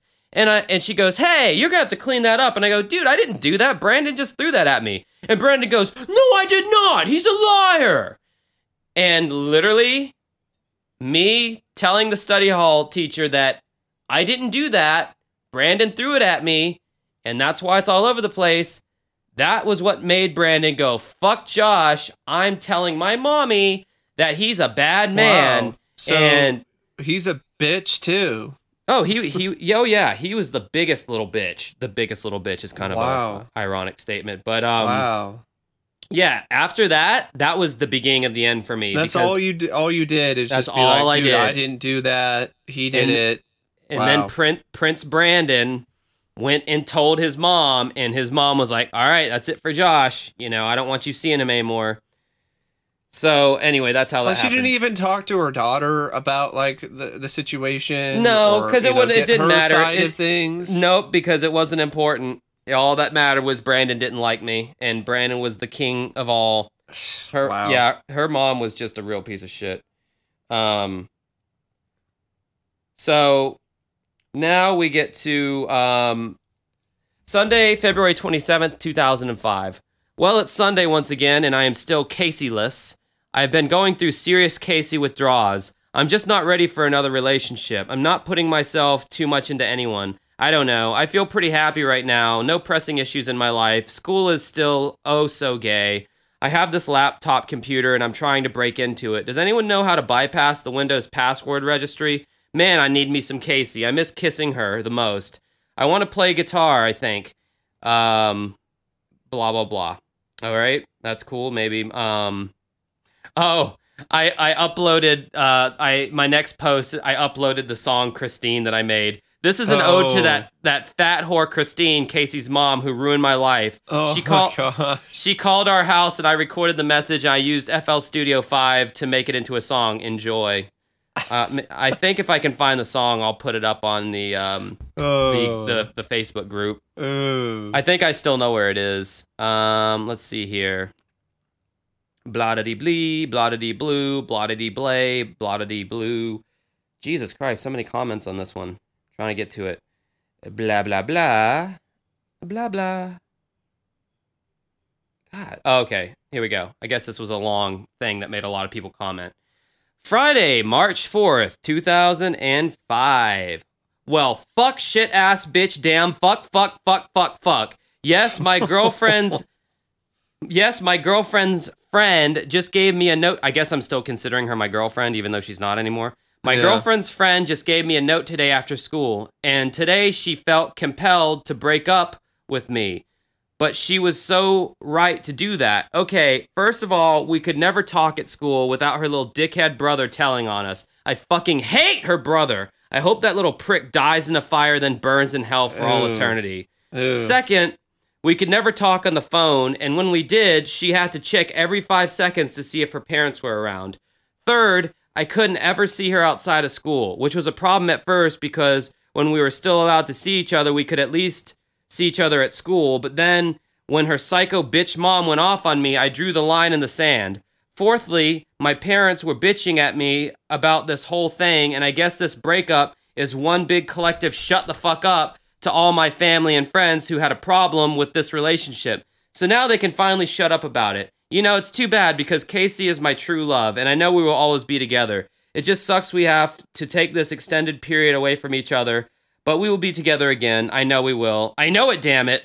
So yeah, I got two CDs from the store today uh, Rush Counterparts and Rush Test for Echo. Both kick ass CDs. I also got two MIDI cables and a new MIDI interface.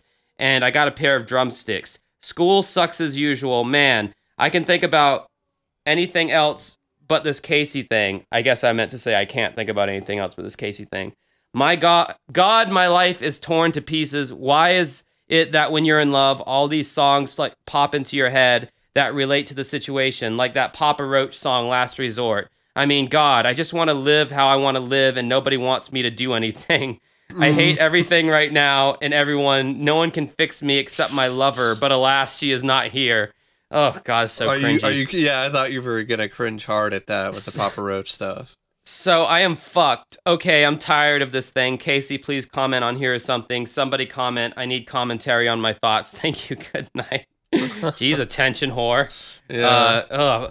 The love songs are so relevant now. I thought I was gonna mention some classic song, but I, I, I, I, go- I go, yeah, I go to fucking Papa Roach. Cut my life into pieces. This is my last resort. Jesus Christ. Um, but you know, for the for the first time, well, there were some other times where I felt this way.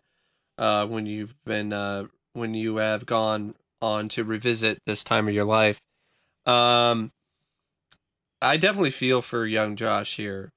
Like this is this does suck. Like this, you know, you have every right to be like fuck this and fuck that bitch and brother's a fucking asshole and you know you have you have every right to to um, vent like that because that's that's I mean, rough, it, it's it's the definition of unrequited love. It was a situation to where if left alone, her and I would have been together, and my life would have maybe been happier. Because I mean, anyone who's been paying attention to these diaries know, knows I had a fucking miserable teenagehood. Um, in my own mind, I created my own hell. Okay, my life wasn't that bad. It really wasn't. Yeah, I got picked on for being overweight, and girls didn't pay attention to me. But so the fuck what? You know, I had parents, I had family who loved me and took care of me and supported me. But you wouldn't know it by how I bitch about it in here. Yeah. So you know, Casey could have really made a difference. You know, if if we could have stayed So- together. I want to ask you a question about uh, you know your uh, your decision uh, it, it uh, with this kind of thing. Um, if uh, you had the ability to go back in time and maybe find a way to change things and make it so that you could stay with Casey, would you do that, or or would you just keep on you know having things the way that they have been? Um, yeah, I would. I would have I, if I could go back and change. I guess. yeah, but the thing about it is though, Like if how, Brandon's how would gonna, that change you? Like how much would that change your life now? And and would you be willing to accept those changes? You know, I don't. That's kind of a good point. The more I think about it, because, like, let's say that Brandon threw the pra- pack of crackers at me, and I just like laughed it off, and I was like, "Wow, that was funny," or whatever. Which I don't s- imagine a world in which I would laugh that off. But let's just say I did that. Mm-hmm. Um, and me and Casey stayed together and were together for a long time. And I liked her a lot. So I can tell you right now, I, I, I wouldn't have broken up with her. She would have had to have broken up with me because, like, I would not have done that. I, she was fucking Mhm. gorgeous. She had a great sense of humor, uh, you know, whatever. So, um, yeah, who knows? I mean, like, honestly, I might have ended up like getting married, you know, I might have ended up not pursuing my musical thing as much as I This podcast wouldn't exist. podcast might not exist. Yeah, a lot of uh yeah, it's one of those things. It might have um my life might it, it's like that stupid cliche thing like oh, if you go back in time yeah, don't even step on a bug because that that can change the entire course of, you know, the future if you yeah, the butterfly effect essentially. Um yeah, so I mean I think you'd uh, be willing and you'd want to at least see the alternate uh, timeline. Like if you could go in and see the alternate timeline to see what would actually occur without affecting your current uh, uh, timeline. I think you probably. I mean god, what wouldn't everybody love to yeah, do I that? know, but I'm just saying that you know, in that instance, that you'd probably want to want to use. Would you use that ability to see that particular timeline? Like, if you only had the option to see one alternative timeline, uh, would that be the one that you would pick? No.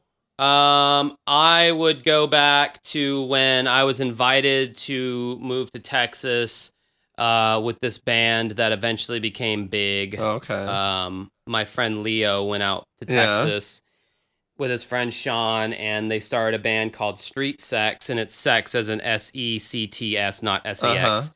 Um, and they're they're pretty big now. I and they I definitely would have gotten in there in the beginning of the project, and I would have been a band member in that band oh, cool. you know, potentially. Yeah. Uh, the problem was back then Leo was a fucking drunk Ooh. from hell, Yeah. and when he got drunk, he would become very unpredictable Oh. and violent. And I didn't want to be. I, I did not want to move out of my comfort zone to live with a maniac. But then he fucking randomly sobers up, and he's been like sober this whole time, and he's been fine. So, you know, Yeah. that's definitely that's definitely a path I would Yeah. have liked to have I would have liked to have seen uh, what would happen in an alternate timeline if uh, the movie that this director was working on actually was uh, made and and wasn't canceled because a star got pregnant, and I was able to actually go to Canada and work as a part of the crew working on that film. Oh shit. and seeing what Well, that would that- have been like as like 18 you know being 18 years old you know 18 19 How'd years you get old that opportunity? well I, I I- i got in contact with the director uh, and writer terence h winkless a long long time ago he saw that i had posted a, a, a movie trailer uh, of a film that he directed i think it was a direct-to-video uh, action movie uh, uh, starring cynthia rothrock and I don't know if it was Honor and Glory. I think it might have been that, but I could be wrong. And he was like, "Hey, can you send me a link to that?" And then we started talk- chatting. Uh, we communicated on Skype, and I, I, I talked to him. I, I um, I started sort of chatting back and forth with him in text form, and then we actually had a you know some conversations. I talked to him a little bit, and uh, you know, with uh, the microphone, you know, audio conversations, and and uh, then he mentioned about this film that he was doing, and you know, he wanted me to be a production assistant, was going to pay me 50, 60 bucks an hour or something, and you know, come God over damn. to Canada. Shit, and- yeah. I bet you. I bet you do wish you could check out that Yes. that alternate fucking Yes. turnout. that sounds awesome. 18, 19, could have like, like I could have had that on my resume Yeah. right then and there, and then I could have gotten more work in other places. Like who knows? Maybe I could have Oh, gotten God, work yeah. in Vancouver, which there's been a lot of films and shows that have been shot there. Could have tied into uh, working maybe uh, for you know uh, other sort of production sort of stuff. You know, as a crew member. You know, maybe working in other films that he did. You know, getting that kind of thing and and you know I, I that is one thing I look back at, and yes, uh, you know, uh, I appreciate the path that I am on right now, but man, do I wish that I could have done that. To be perfectly honest, because I'm a huge, you know, me, I love film, and you know that that that was like a dream opportunity, and I was so willing and like, well, dude, like yeah, I'll go to Canada and for a few months, and you know, da da da da da, and it just didn't work out. All right, so I'll read one last Josh Flower diary, and then we'll wrap this thing up. Um, basically, with this March 10th entry is just me saying how much I miss Casey so fucking much. But I did make one funny statement that I thought in here. Uh, I was saying that uh, me and my friend Brian were walking around Best Buy messing with the refrigerators when an old dickhead walked over to us and asked us if he could help us with anything, and we were like, no we were just looking and he followed us around. So i said okay i guess we're not allowed to look. And i ejaculated on his face. What? There's no way you actually did that. And i said okay i didn't ejaculate on his face but i did walk away. Eh close enough in parentheses. I have a members i have a new members only jacket. Damn i love that thing. I'm so tired. Hey casey Members i have only? a headache today. That was I- still a thing back then. No, it wasn't. But for but uh, I remember watching that show I Love the '80s on VH1 Yeah. back then, and they talked about and they talked about Uh-huh. members only jackets, and I just really liked the way they looked. And my this kid in my math class set his jacket on the chair, and I could see the inside tag, and it said members only. I said, "Oh my god, that's a members only jacket! I've always wanted a jacket like that." And this kid literally goes. Man, you can have this jacket. I hate this thing. My uncle gave it to me, and he just gives me a jacket for free. and I was like, holy shit, thank you so much. Like that I kid just was cool, imagine man. uh, Props- young Josh, his eyes lighting up. You know, it was like, really? Oh my god, this is so cool. We get a members only. Yeah, the shit- Yeah. the shit that I that made me happy back then was very random. All right, so here's the last proper Josh Fly, then we're done. Friday, March 11th, 2005. Whoa, today sucked. I didn't even get out. I didn't even get to go out like I thought I would be able to, and people have been calling our house nonstop. God, it's so annoying, and it's it's. I always think it's Casey, but it never is. And Steven, who's my cousin, who I lived next to uh, growing up, and Steven isn't even home, and me and my brother were supposed to go to the movies, but I'm not seeing that happen. So I guess I will just just stay the fuck home and be bored as usual. Oh well, tomorrow I'm gonna be alone for four hours, so I'm just gonna beat my dick like it owes me money.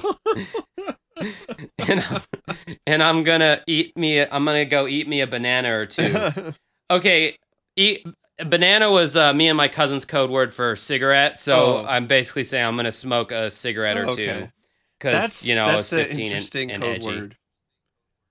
Yeah, yeah. Well, we because we could always talk about it in front of our aunt as she was driving us to school. I was like, "Hey, Steven, you got any bananas today that we can eat?" And he'd be like, "Yeah, I got a few." I was like, "Sweet." You know, we just say that like right in front of. But now you look at it and you're about. like, what?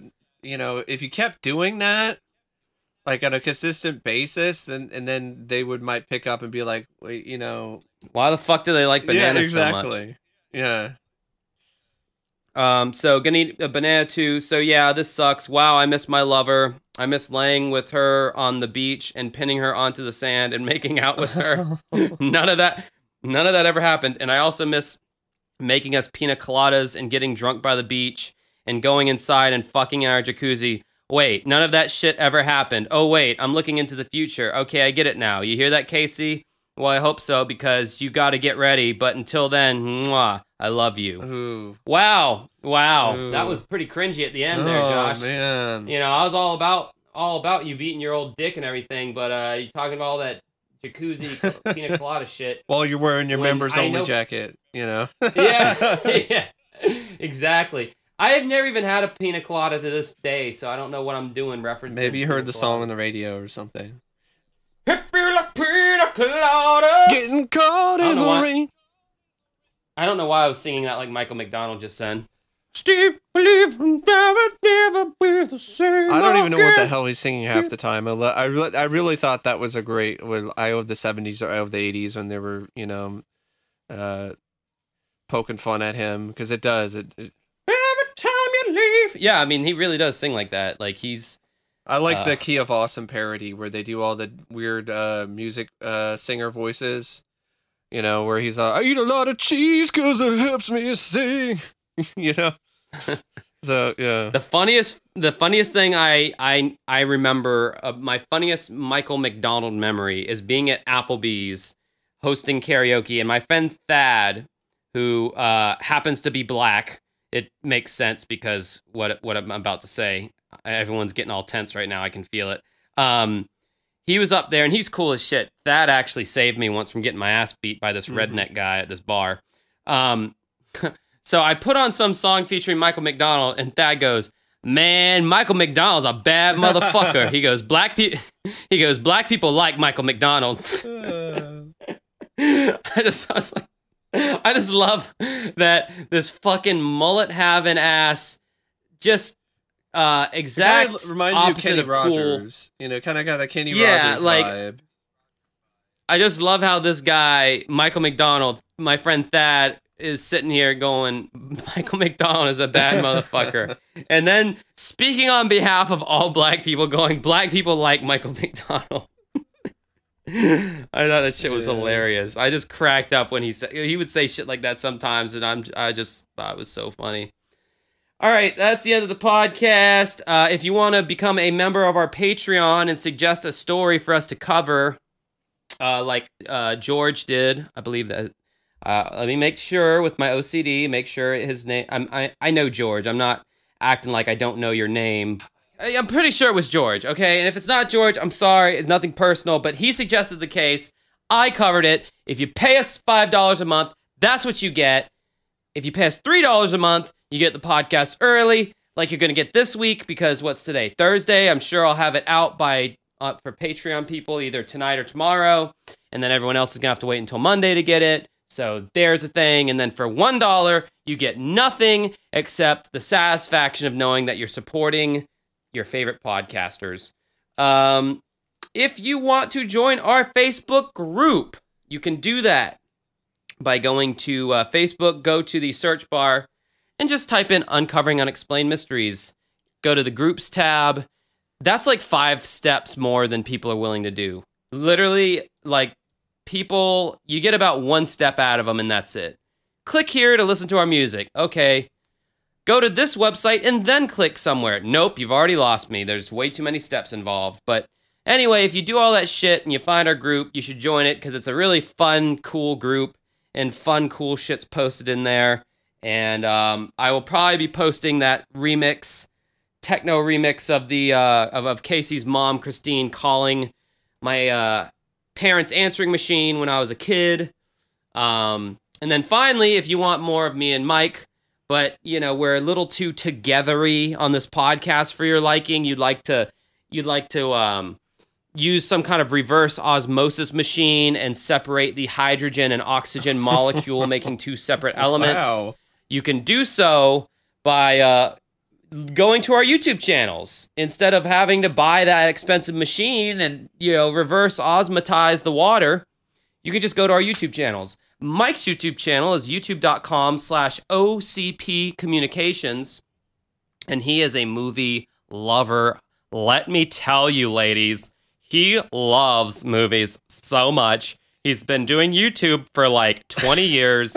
Um, Mike, what was the last movie that you talked Uh, about? the last film that I talked about uh, was actually uh, Bill and Ted's uh, Face the Music. So I uploaded an hour long rant and breakdown of that because I honestly thought it was incredibly disappointing and probably the I, I worst watched that one. film that I've seen this year to date. I don't get why people are giving that a pass. Uh, it really is quite heinous. Yeah, Rolling Stone gave it a pretty decent review. And then I also continued with Bill and Ted, and I talked about the cartoon and how uh, you know some of it was good, but then uh, some of it was really bad. And um, I got somebody who gave me crap for act daring to mention the fact that some cartoons back in the day were actually a little bit too uh contra- they were actually were politically incorrect in a way that people should have a problem with you know like when it's like just straight up racism without like any satire or any thought put into it was it? Did that happen in the Bill yes and Ted cartoon? it happened in the second season what happened? with uh you know the asian stereotypes you know the the the typical sort of accent and the whole thing of Mhm. they can't speak english and they're doing that as a joke you know it's a really lazy you know uh racist Yeah. caricature and That's stereotype like that's that's my biggest that that's my biggest problem with uh with with uh racial humor is when it's Yes. lazy. It's it's one thing if it, it's a racial joke, but it's it's like good and it's funny and it's clever, or it doesn't even have to be clever. It's just funny. That's fine. I don't care. I, I, if if something's funny, I'm going to laugh at it. Uh, but wh- but if it's like just lazy and and, and the the um, intent is to just be offensive or annoying to people of that race, then I don't care for it. Um, but yeah, I was know, just kind of mean, shocked by you know, I was just like, wow, like really? For a kids cartoon, you're gonna you know, Yeah, But in less controversial stuff, I the last video I did was actually about the Bill and Ted comic books because I bought uh, uh, the collected uh, graphic novels of uh, Bill and Ted comics. So I got the Marvel comics, which is a short-lived run that I think only lasted for twelve issues, and then I bought the uh, most recent uh, paperback by Boom Comics, which has like three different storylines, which I honestly thought were really good and a lot of fun, and and really did uh, uh, carry over the same spirit of the franchise, and also uh, really were satisfying continuations of the Bill and Ted uh, series. Uh, versus Face the Music or um, you know some of the cartoon. But the cartoon wasn't all bad because this first season was one of the rare instances where you had an adaptation of a cartoon, you mean adaptation of a movie turned into a cartoon that actually had people involved from the film in the cartoon series. So in the first season, which was done by Hanna Barbera Animation, Keanu Reeves voiced uh, Ted, Alex Winter voiced Bill, and George Carlin also voiced Rufus in in that particular uh, season. Which that's a rarity to have like actual actors involved in the film franchise also voice the characters in the animated version. Yeah, for real. I mean, oh my god, that reminds me of that. I just had a horrible flashback. Napoleon Napoleon Dynamite. though, Dynamite. I, think- was gonna yeah. say, oh my god, Yeah. that was such an awful fucking cartoon. It, it like just totally, um, it was just a complete dis disservice to the original movie. I mean, I'd rather watch Napoleon Dynamite the cartoon series. You son over, of a like bitch. Life with Gregory or I mean Life with Gregory. Oh, I thought I, have you seen that I thought one? you were gonna say you'd rather watch the cartoon than the movie. No, I wasn't gonna say Oh. that. I said that that that uh cartoon that Fox also did with Jonah Hill Uh, uh I don't. voicing this self-absorbed, uh, just annoying fucking twat of a kid. Yeah, it didn't sound like I missed out on much with that one.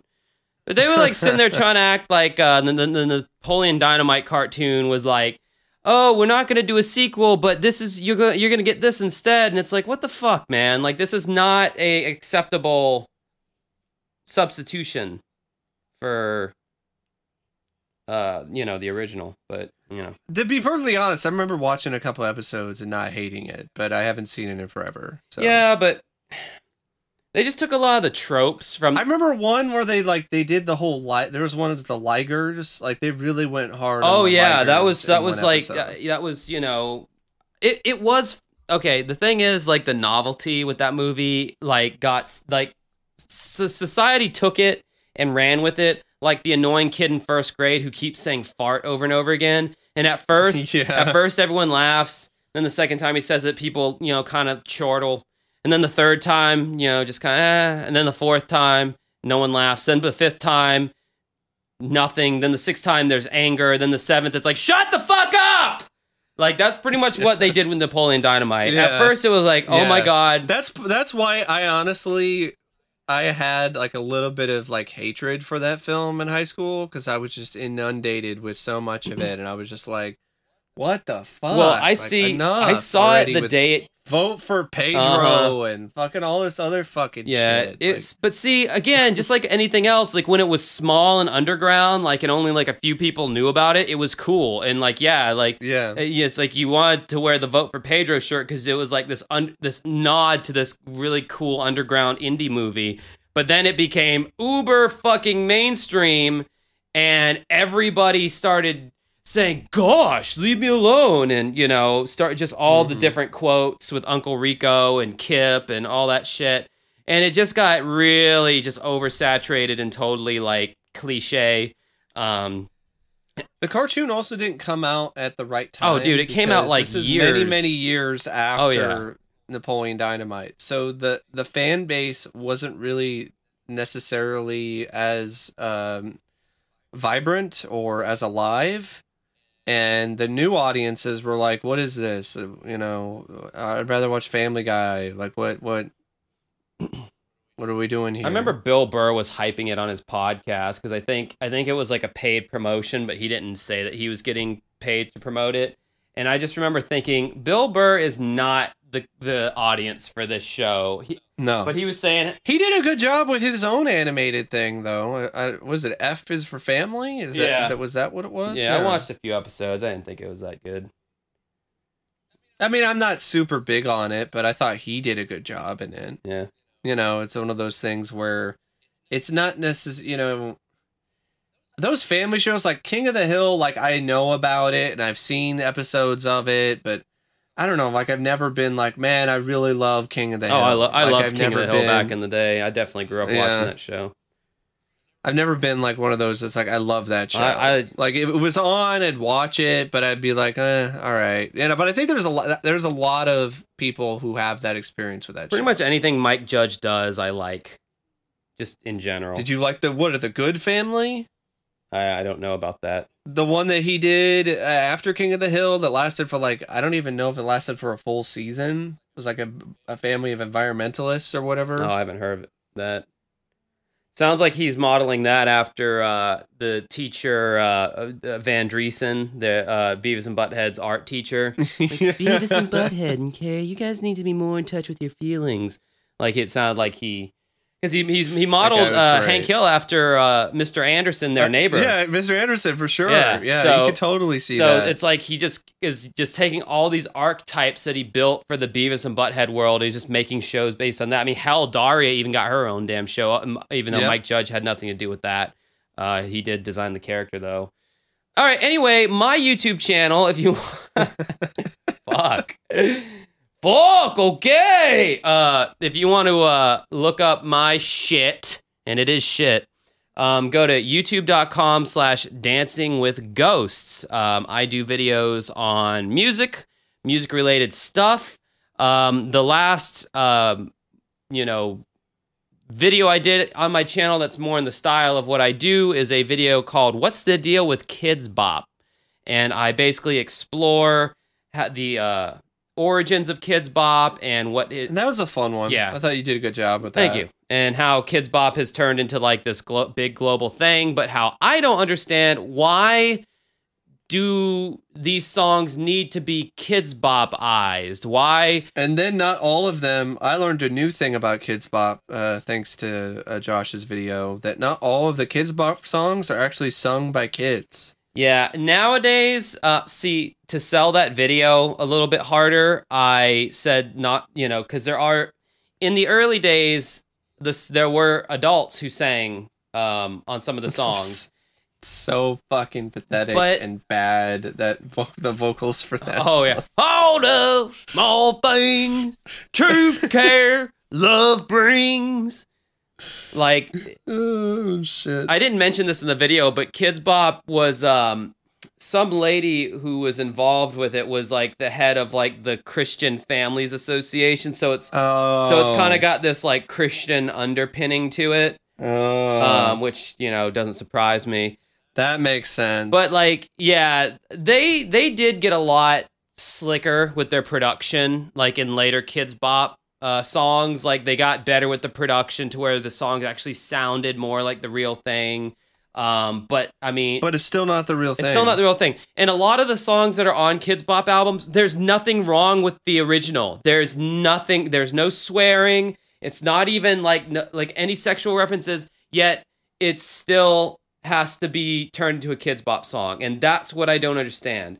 I guess I can kind of understand doing a kiddie version of a song that's just too vulgar. Um, but I mean, there are some songs But then you get cringe stuff from my water cup. Yeah, so yeah, um, Uptown Funk, you know, the part in the song where he goes, Stop, wait a minute, fill my cup, put some liquor in it. The Kidz Bop version goes, Stop, wait a minute, fill my cup, put some water in it. Like, what the fuck? Dude, not even soda. yeah, Not even, you know, like I mean, like what kid is going to be like, stop, fill my cup with some I'm water. so ex- like, you know, kids love fucking water, man. Water is is not something you truly appreciate until you become old and your body starts Yeah. shutting down, like kids, me. kids love water parks. Kids love, you know, they love. Yeah, but know, but but uh, not drinking water. I fights, but fucking not getting- hated yeah, I hated no. water and I didn't understand why I needed to drink it when I was a kid. I would wake up Yeah. in the middle of the night because of my shitty diet and I would be thirsty as fuck. And Mhm. I would go into the kitchen and I'd see like a bottle of grape soda, a two liter. I'd take it and just chug me a huge swig of uh the the orange soda and I just go back to bed. Like I cringe at the So thought of now the the grape soda turned into. Can you imagine that? Like you have grape soda and then like you leave it and then you go back and then it's orange. Soda. Oh, did I say grape and then orange? Yeah. Can, That- can you imagine that's that not shit? what that's not the point you're supposed to focus on. The point was is that No. when I wanted my thirst quenched as a kid, I chugged fucking sugary soda. Yeah, that's how that's definitely not going to help. It's like a- uh, but I thought, I thought that'd be that'd be cool though if you had soda that would like just shift chameleon soda. I'm sure that they can figure that out. Apparently, what they can't figure out though is how to continue manufacturing my goddamn uh, vanilla orange uh, Coke Zero. Because I feel ya. as soon as the fucking pandemic hit, they started pulling those off the shelves and like, oh, I can't find my Mello Yello in my in anywhere except at uh fast food places. Yeah, it's bullshit. And they keep teasing me because I see the orange and black um, bottle and I look real quick and it's only the plastic um, 16 ounce uh, regular flavor. And I'm not drinking the regular flavor because that has like 200 calories in it. And that's just needless calories. I like, I want the Coke Zero version in the can, god damn it. That was the most delicious soda in the world and it had no calories and they got it got rid of it. So I've had to settle this whole time for just regular Coke Zero. And oh my god, just can't stand that. And, all right, fuck for fuck's sake. So please uh, go check out my YouTube channel, youtube.com slash dancing with ghosts. Dancing with Ghosts is also my band that I've talked about ad nauseum. Um, listen to us on Spotify. You might like some of it. Um, I hope you enjoyed the uh, cover at the beginning of this podcast. Is the um, Chris Rogers challenged me to cover some roll call music for a miss uh, or a wanted uh, segment on unsolved mysteries, and I don't know. I guess this track just spoke to Chris. It's the most random music cue ever that he could have brought up. He could have said cover the intro, cover the endings music, cover the update music. Nope. He wanted me to cover music from a random wanted segment on like this random episode. So I said It works out really well though, because Josh did a fantastic job with it. Thank you. So I said, fuck it. I love the music on this show. So I think it would be a fun challenge. And um, yeah, I did it. I fucking made it on my uh, program that I used to write uh, Dance with Ghost songs. And I had a lot of those like 80s synthesizer sounds and a lot of those 80s drum sounds Yes. anyway. So I just wanted a reason to use those because I never get to use those in my own music. Um, because you know, obviously, I don't want to make a song and people go, "Oh, it sounds too '80s." Because I used to get that a lot, and it annoyed me. Well, well, I mean, here's the thing. Like, there's an audience for that. Uh, there's a there's a growing audience for uh, stuff called new retro wave. Yeah, uh, So- that that Weeknd song, "Blinding Lights," that is a straight Yes. up like synth '80s pop, Yeah, and it's like huge. I mean, I heard a song on the radio at work, and I'm like, this sounds like a song by the band I like, FM84, but it's not actually by them, but it has like a very similar vibe to it. yeah. We jumped on that ba- bandwagon with a song called "Faded Neon." It's very Mhm. retro sounding. Yeah. Um, So anyway, this podcast has lasted way too long. That's all the time that I have. Uh, all fucking yet again two more hours of it. Most of it not having to do with anything of significance. Uh, until next time, have a good rest of your day and or night. Bye. See ya.